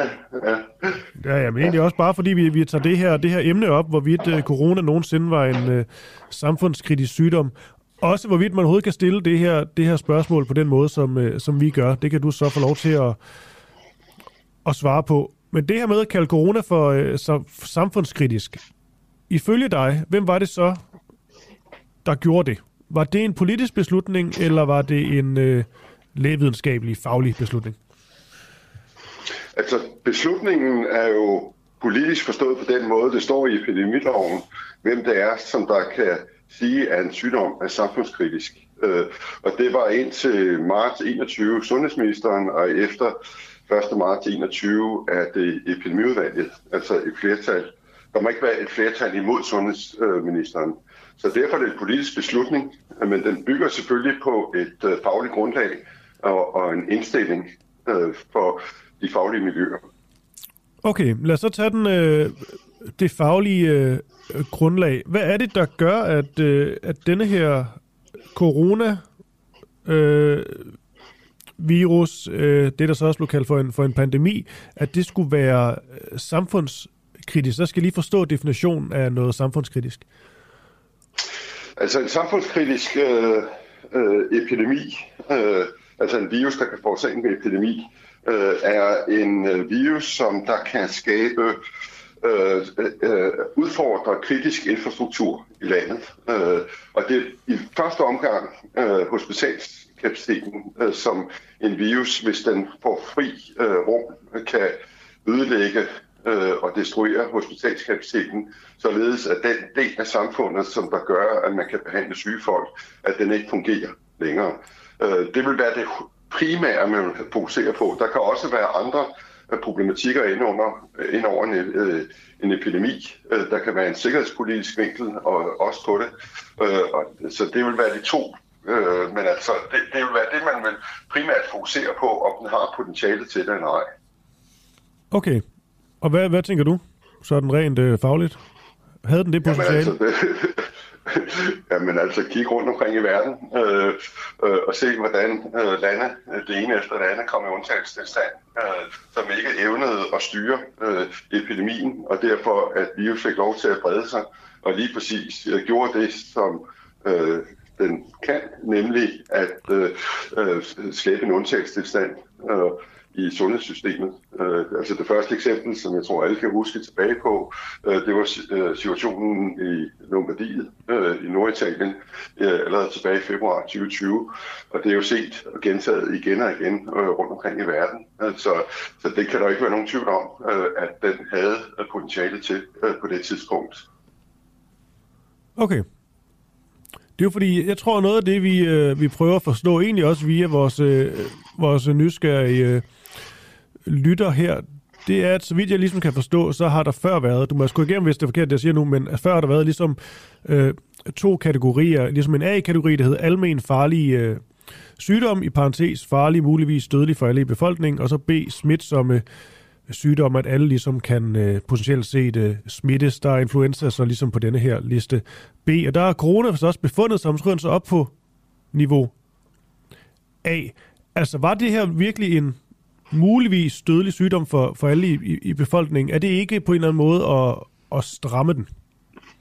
Nej, overhovedet ikke. Altså, grunden til, at den var på B-siden til at begynde med, det var fordi, vi kendte jo coronavirus som årsag til almindelig forkølelse. Øh, øh, det er jo sådan en anden type coronavirus end den, som der øh, kom øh, udviklede sig ved, at den sprang fra dyr til mennesker på et øh, wetmarked i Wuhan i øh, slutningen af november 2019, øh, som var en anden virus, øh, som der havde potentiale til at skabe store epidemier, skabe en markant øh, oversygelighed af alvorlig sygdom, øh, indlæggelseskrævende sygdom, øh, og også øh, afhængig af, hvor god man så var til at behandle de indlagte patienter, øh, også skabe øh, øh, øh, dødsfald, og mange dødsfald. Så det, det var sådan set det, som der var øh, præmissen på det her. Men vil du sige, at den, det sagde du vel lige før, at den her, den var øh, potentielt set øh, dødelig og farlig for, for alle i, øh, i befolkningen?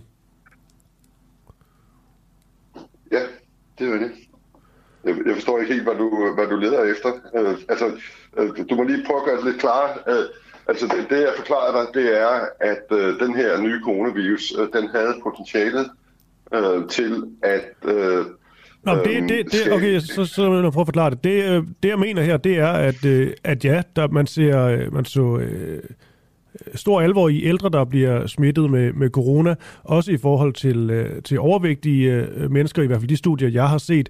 Men sådan, altså generelt set i hele samfundet, unge, friske øh, mennesker, var det virkelig en farlig og dødelig sygdom for alle det her?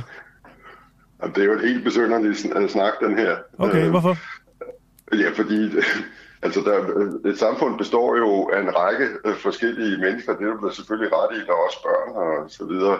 Øh, og når vi snakker om folkesundhed, øh, så er det jo ikke, og det er det, vi snakker om her, så er det en væsentlig del af et samfund, vi snakker om her.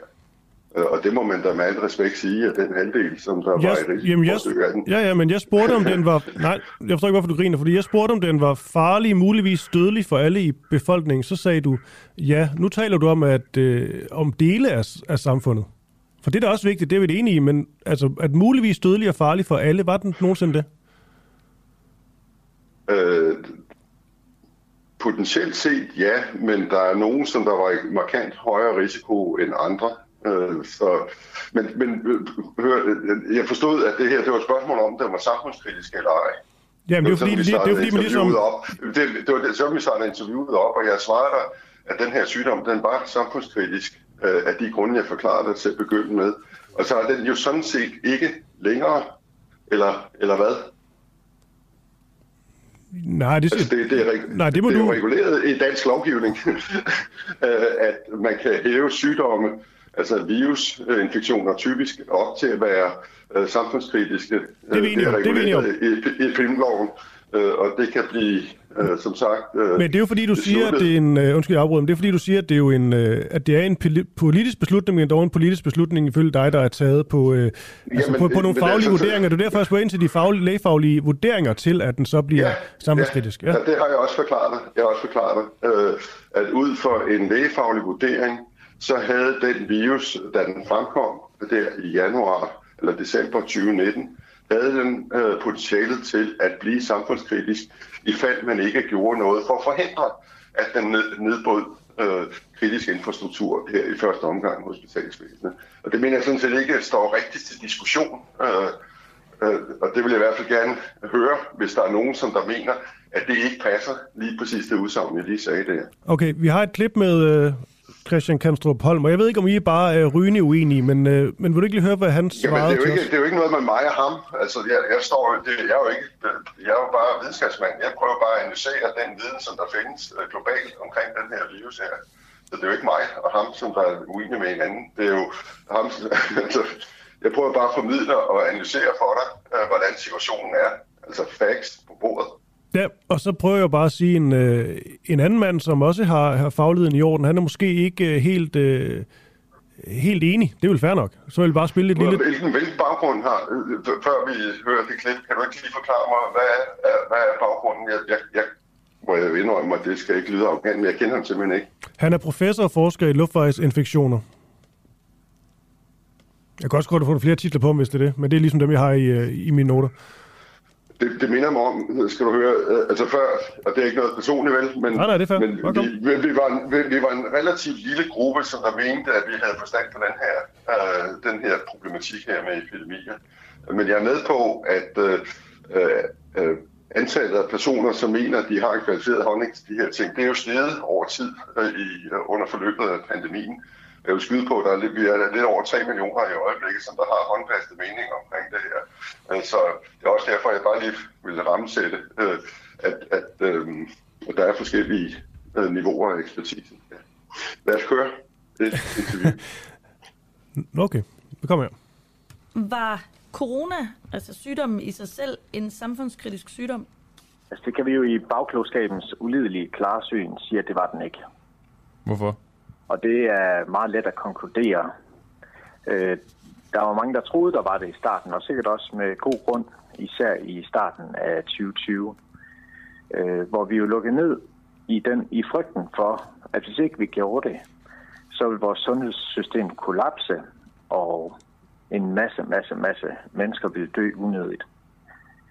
Men hvis vi kigger mod øh, Sverige, som ikke lukkede ned, så er der ingen af de her to ting, øh, der skete.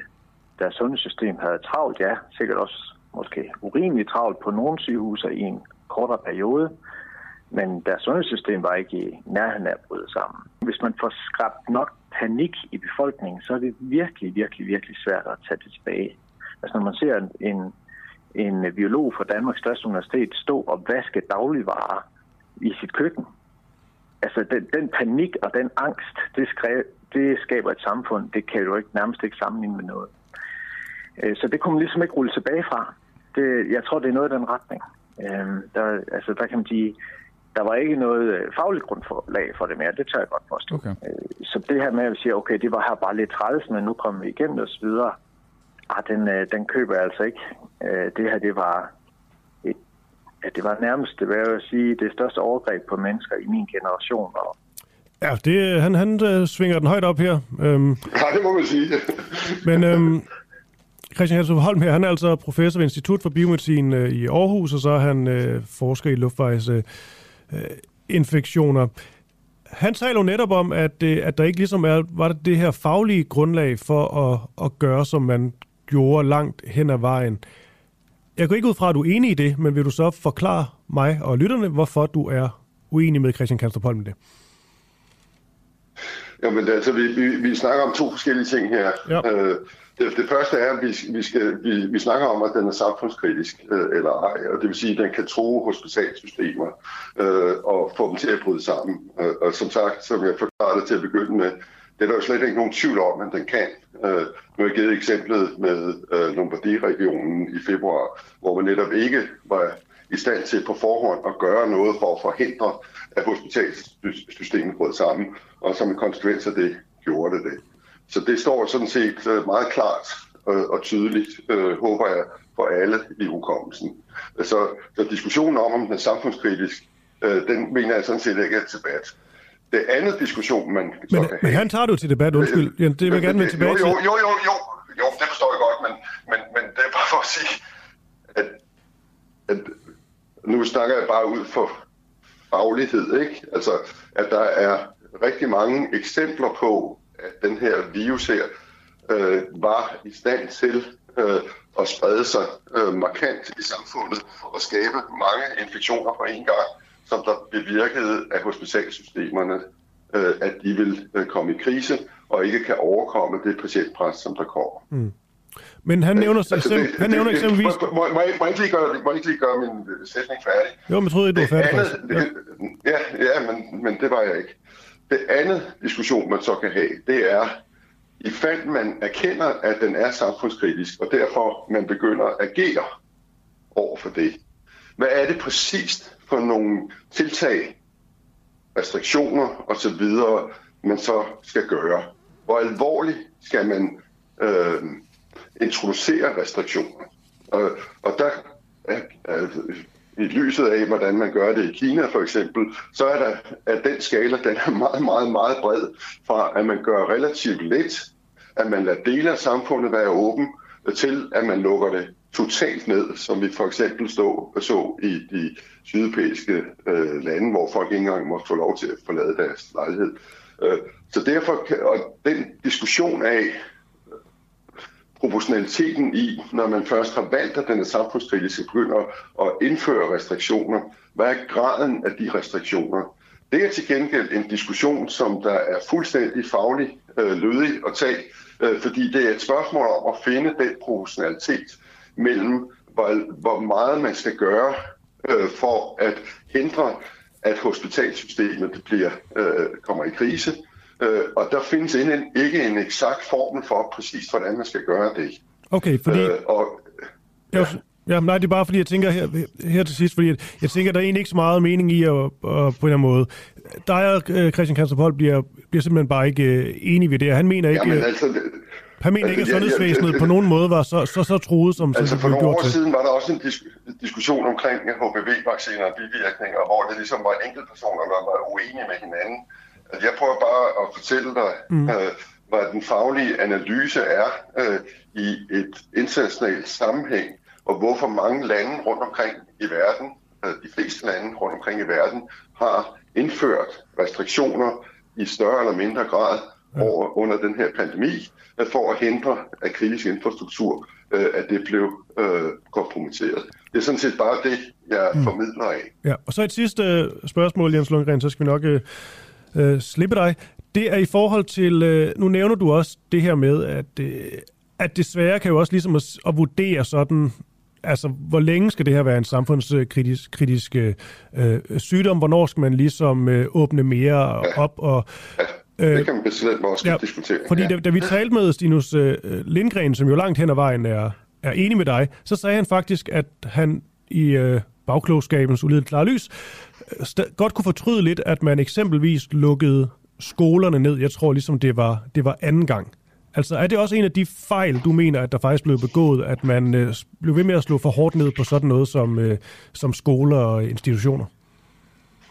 Der er bestemt meget, øh, man kan diskutere og udfordre, øh, når man kigger på de specifikke komponenter af de restriktioner, som der blev indført øh, undervejs, og hvor lang tid det blev holdt fast øh, som man helt legitimt kan udfordre, om det var nødvendigt, hvilket jeg øvrigt mener er en virkelig vigtig øh, konstruktiv proces at gennemgå og lave et kritisk vy på, hvad der blev gjort, sådan så man får læring ud af det, sådan så man står bedre rustet øh, næste gang, der kommer en, en pandemi af tilsvarende omfang. Så, så, og specielt øh, har jeg også, jeg har udgivet en bog sammen med Lars Igum, der er journalist, Øh, den hedder Virus, og hvor vi lige præcis har en meget fokuseret diskussion i bogen omkring det spørgsmål, hvor meget skal man egentlig talt lukke ned, øh, øh, og specielt øh, institutionerne øh, for øh, unge mennesker.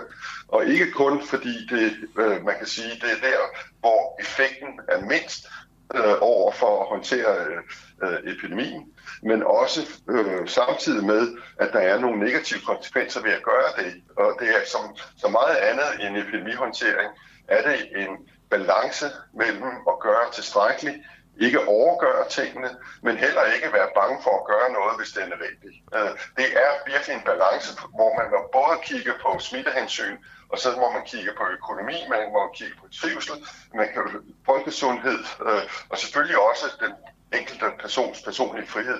Alle ting skal ind i en samlet vurdering af, hvad der er ret og rimeligt. Og den diskussion synes jeg, vi skal blive ved med at have konstruktivt og åben omkring, om vi skal, hvad, hvad er læringen ud af det, vi gik igennem de her halvanden to år, sådan så vi kan gøre det endnu bedre i fremtiden. Okay. Jens Lundgren, professor i infektionssygdomme på Rigshospitalet, og det skal også lige nævnes, at du er altså blevet udpeget til medlem af Epidemikommissionen af Sundhedsministeriet. Det er korrekt, er det ikke? Yes. Jo. Det er korrekt, ja. Yes. Jens Lundgren, øh, tak for din tid. Kan du have en god dag? Velkommen. Tak. I lige måde. Hej. Bum, bum, bum. Bum, bum. Vi blev faktisk lidt i samme spor. Faktisk præcis samme spor. Ja. Om, øh, om Jeg, corona. jeg er varm nu. Ja, Men, Øh. Nu så er jeg tilbage. nej, men helst ikke, fordi at... Øh, Hvem skal vi tale med? jamen, vi skal tale med Mikkel Kastrup Christiansen. Måske Kostrup. Nå ja, der er to af jer. Der er to, sådan- ja, det må vi spørge ham om. Han er kandidat i samfundsvidenskabelig jura, og det er godt, at øh, vores lytter godt kan lide corona, fordi han skal svare på øh, ret meget det samme, som Jens Lundgren lige har gjort, bare fra... Jeg tror ikke, de kan lide corona. Nej, Sådan fans. nej, de kan godt lide, at vi taler om det. ja, det kan de. Ja. Undskyld. Så øh, han skal bare svare fra en anden vinkel af. Mm. Skal vi høre, om han er med? Ja, lad os det. Undskyld. Sådan der. Måske lige om lidt. To. Der er bliver ikke- rakt to fingre i vejret ude øh, hos vores Ja, vi har også fået en besked, der står, han tager den ikke endnu, men det betyder jo, at der bliver arbejdet på, øh, på processen. Det kan være, du bare skal lave et lille oplæg. Jamen, det kan vi godt. Fordi hvis nu der er nogen, der er hoppet på, så kan vi da lige øh, fortælle, at vi jo øh, taler om, om øh, corona nogensinde er en samfundskritisk sygdom, fordi at en af vores lyttere, Martin Reiter, har bedt os om at undersøge en række spørgsmål om corona og begrebet samfundskritisk sygdom. Øhm, nu skulle Mikkel Kostrup Christiansen gerne være på. Godmorgen. Ja, godmorgen. Godmorgen. Øh, Mikkel, du er kandidat i samfundsvidenskabelig jura. I, i samfundsvidenskab og jura, det er to forskellige kandidatgrader. Ah, du har dobbelt op. Perfekt. Ja. Mikkel, var det udelukkende en politisk beslutning at kalde corona for samfundskritisk? Øh, altså, det er jo sundhedsministeren, der ifølge det epidemilov har øh, magten eller beføjelserne til at definere, hvorvidt en øh, sygdom er samfundskritisk eller ej. Så derfor så er det en politisk beslutning. Det kan man sådan set ikke diskutere. Det er heller ikke et begreb, der giver nogen medicinsk mening. Okay. Men er politikerne i stand til at tage en beslutning om, om corona det er samfundskritisk? altså, det mener de vel selv, de er.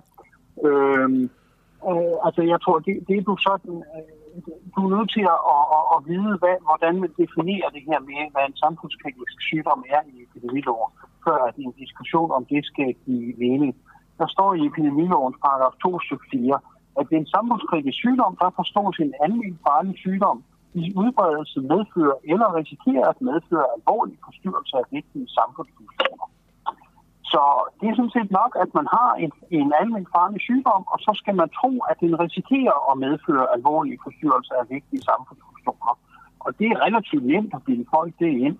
Øh, Så øh, alle de sygdomme, som er almindeligt farlige og står på listen af Sundhedsstyrelsens liste over almindeligt farlige sygdomme, det vil man formentlig med lidt oparbejde kunne få de danske politikere til at sige, at de er også samfundskritiske. Nu Og siger det du- mener jeg, coronakrisen har, har bevist. Nu siger du, Bille, Bille befolkningen øh, ind. Det, det virker lidt, øh, ja. lidt ladet, synes jeg. Det er måske også meningen. Jamen, det er det også. Ja. Ja, det, ja, det er det. Øh, Jeg mener aldrig, at covid-19 har været en almen farlig sygdom, og jeg mener aldrig, at den har været samfundskritisk. Jeg mener, at der taler om en form for, hvad man skal kalde det et kub, eller en... Øh, et kub er måske en meget god måde at beskrive det på. Øh, en form for forsøg på at, på at overtage samfundet øh, og styre samfundet i hjælp af en øh, kunstigt frembragt øh, trussel. Når du siger kunstigt frembragt øh, øh, trussel, så er det vel ikke, fordi du ikke anerkender, at, øh, at corona var en og er en, en ting, og meget øh, smitsom og også farlig, øh, potentielt set dødelig farlig for særligt øh, ældre øh, medborgere? Øh, det er et lidt svært spørgsmål for mig at svare på. Øh, mig bekendt, og det er bare at finde ud af, hvor, hvor du står henne. Ja. Generelt, jamen, jamen, er det her coronavirus øh, generelt meget, meget smitsom. Og den er også generelt meget, meget ufarlig. Blandt andet fordi vores immunforsvarssystem kender den godt og er rigtig god til at forsvare sig imod den. Øh, det er nok også sådan, at hvis man er meget, meget svækket, så kan en infektion med coronavirus, øh, på linje med for eksempel en infektion med influenza eller en anden øh, normalt ganske ufarlig sygdom, øh, slå ind i hjælp. Men den her type baggrundssygdom, de har jo altid eksisteret. Så jeg mener ikke, at, at det, at der nu har fundet på 17, eller hvor mange varianter de nu mener, af coronavirus, det mener jeg ikke har øget risikoen for øh, at dø. Og det kan man jo også se statistisk, fordi dødeligheden blev jo ikke forøget øh, i den periode, hvor vi havde de her, øh, de her såkaldte coronaepidemi. Den er først øh, blevet forøget, og endda meget, meget væsentligt efter at coronaepidemien er slut, og på det tidspunkt, hvor eftervirkningerne af såkaldte vacciner, de viser sig.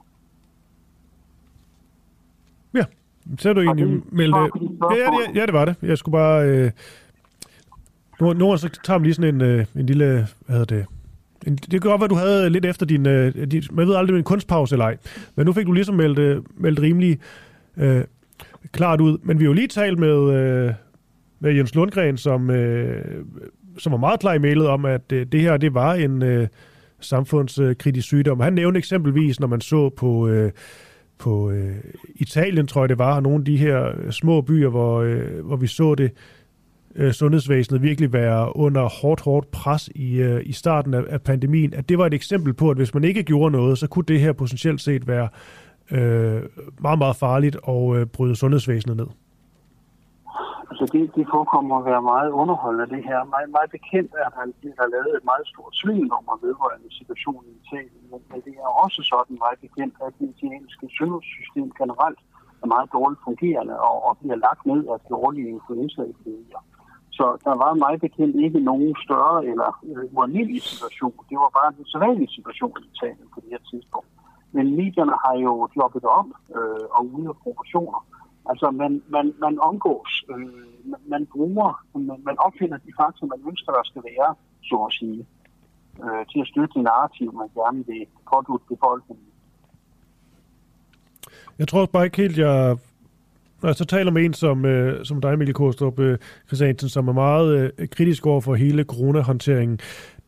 Man kan også godt få tanken, at du ser lidt, øh, det har du sikkert også hørt før, men altså, du måske ser lidt, lidt spøgelser, altså det her med ligesom at, at kontrollere og styre borgerne og samfundet, altså det, det kan jo godt virke lidt konspiratorisk, fordi hvem er det ligesom man, altså hvem er det, der er den store øh, onde i det her spil, hvis der er, hvis der er sådan en?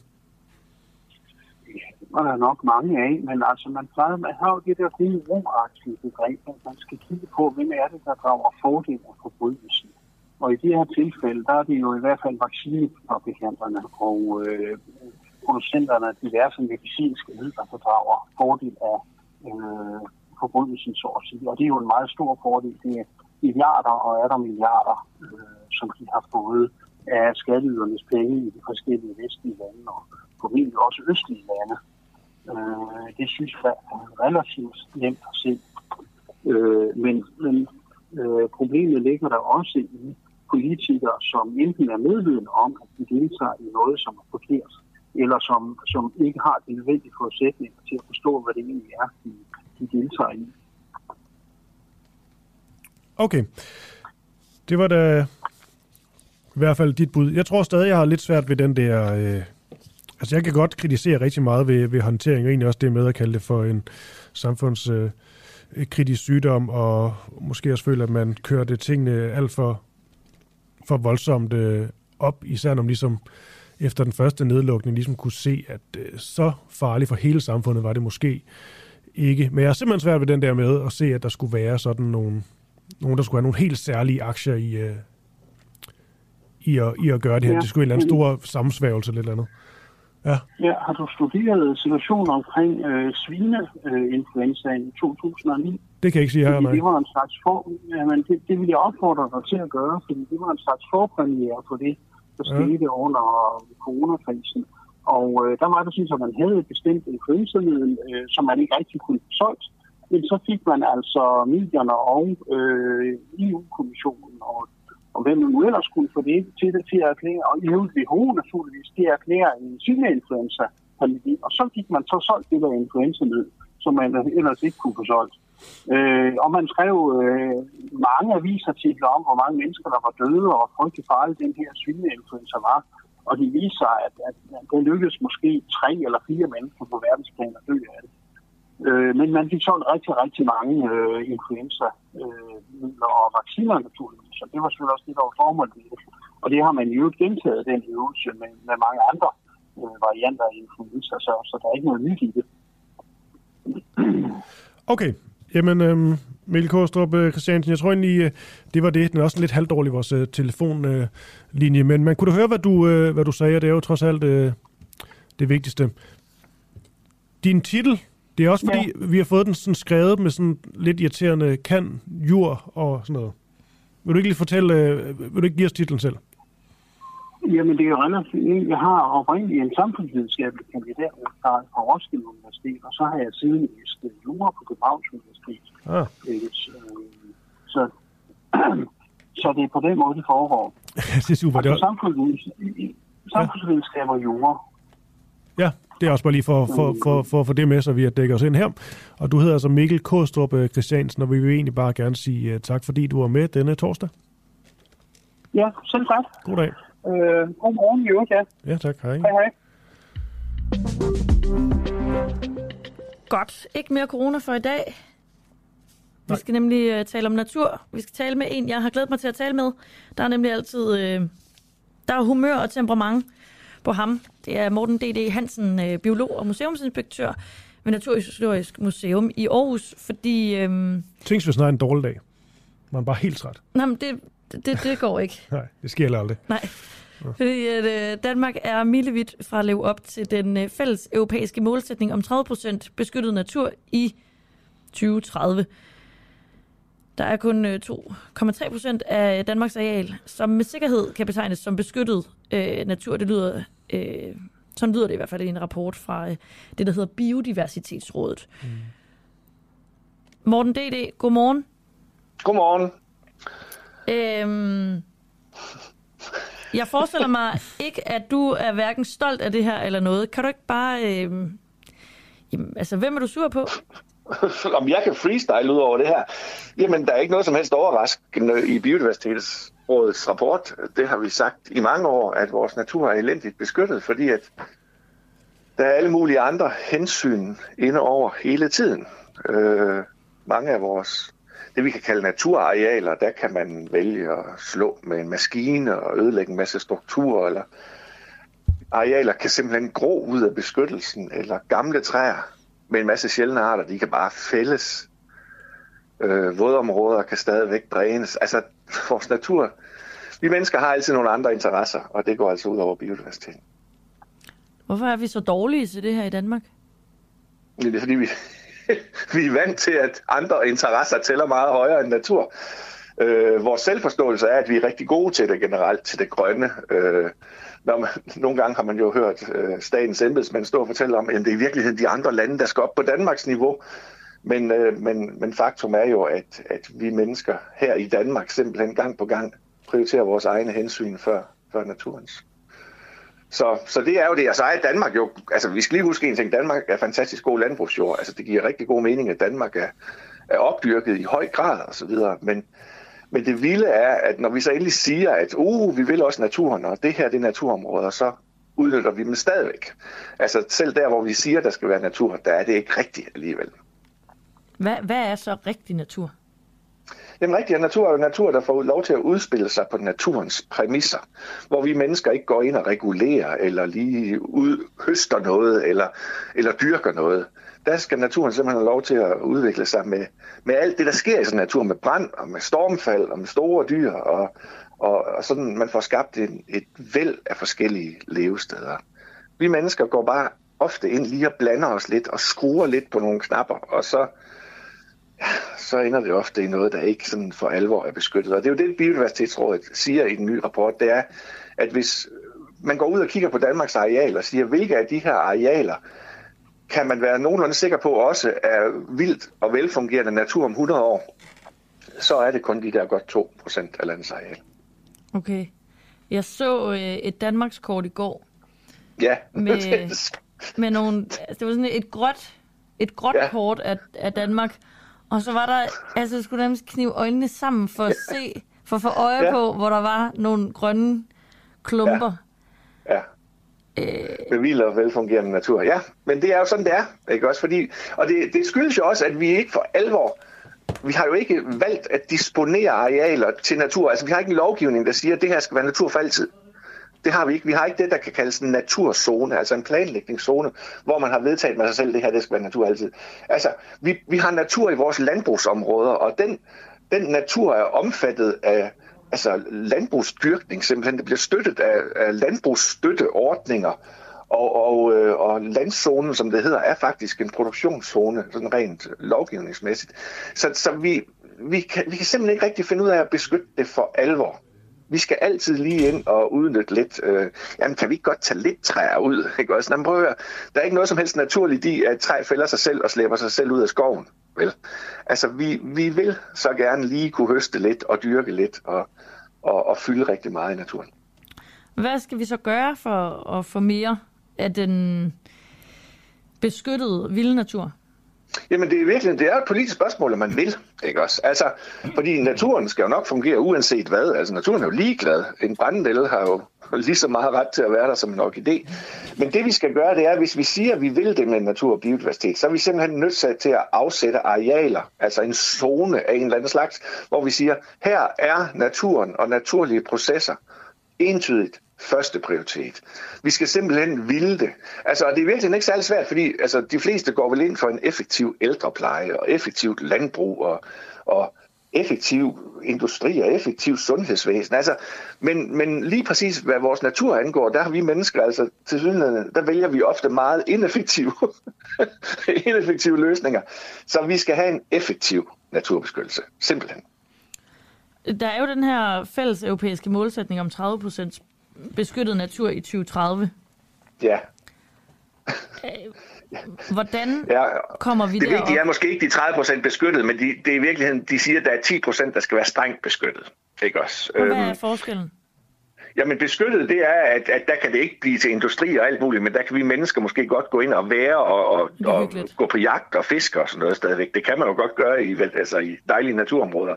Men i 10 procent på, af 10, på 10 procent af arealet, der skal vi mennesker simpelthen pille nallerne, og der skal vi lade naturen udvikle sig med, med fri dynamik, og hvor det er rovdyr, der regulerer byttedyrene, og ikke jæger, der går ind for eksempel og regulerer det, og, og hvor store pattedyr, altså store planteder, heste, kvæg, bison og så videre, og vildsvin har lov til at, at, at fise rundt og lave alle de vilde ting, de gør. Der må vi slet ikke være.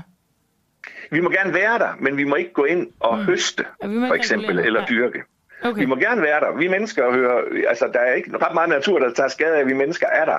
Men i samme øjeblik, vi begynder at regulere og dyrke og høste og alt det der, Ja. så er det jo, at vi påvirker økosystemet. Hvor meget strengt beskyttet har vi lige nu?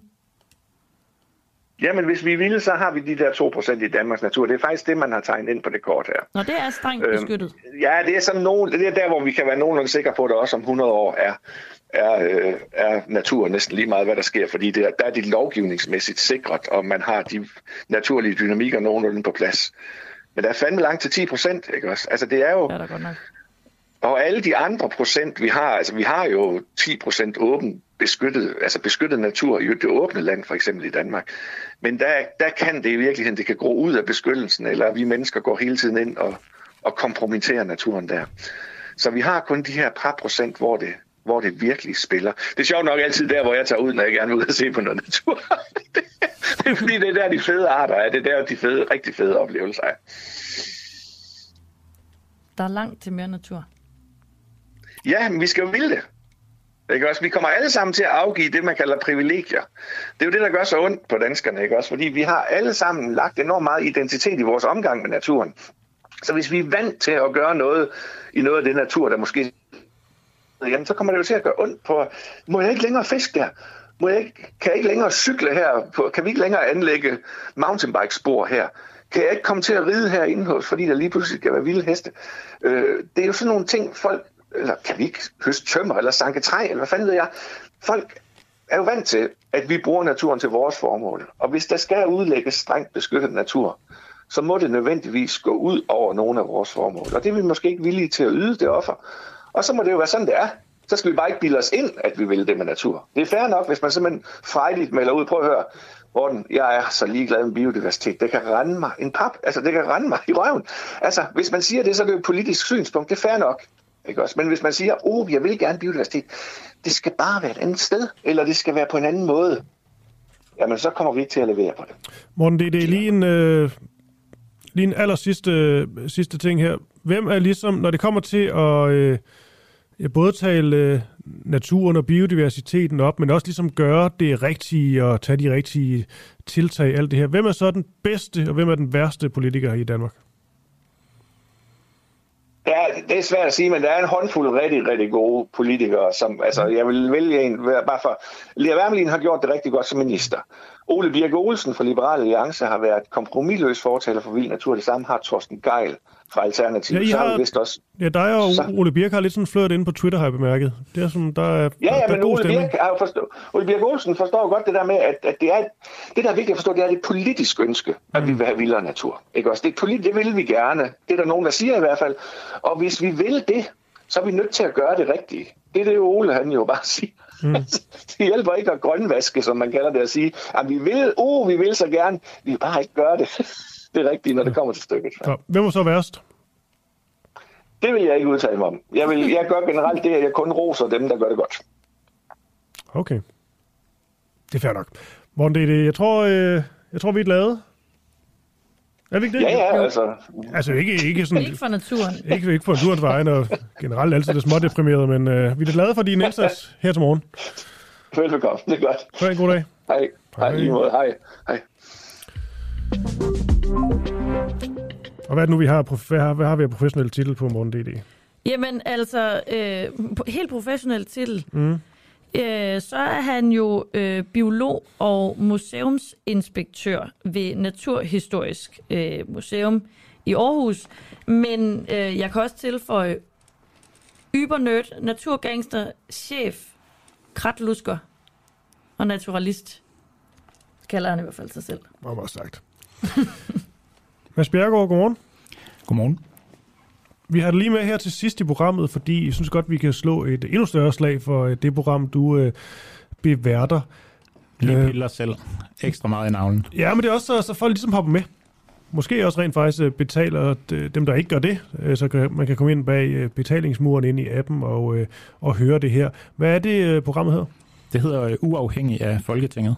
Ja, og det der er, det er jo også et, det, er- det er også et samarbejde med, øh, med DK4, så du bliver rent faktisk også filmet. Ja, det er det, er det Du- sværeste ved det hele. Du er kommet i fjernsynet, Mads. Ja.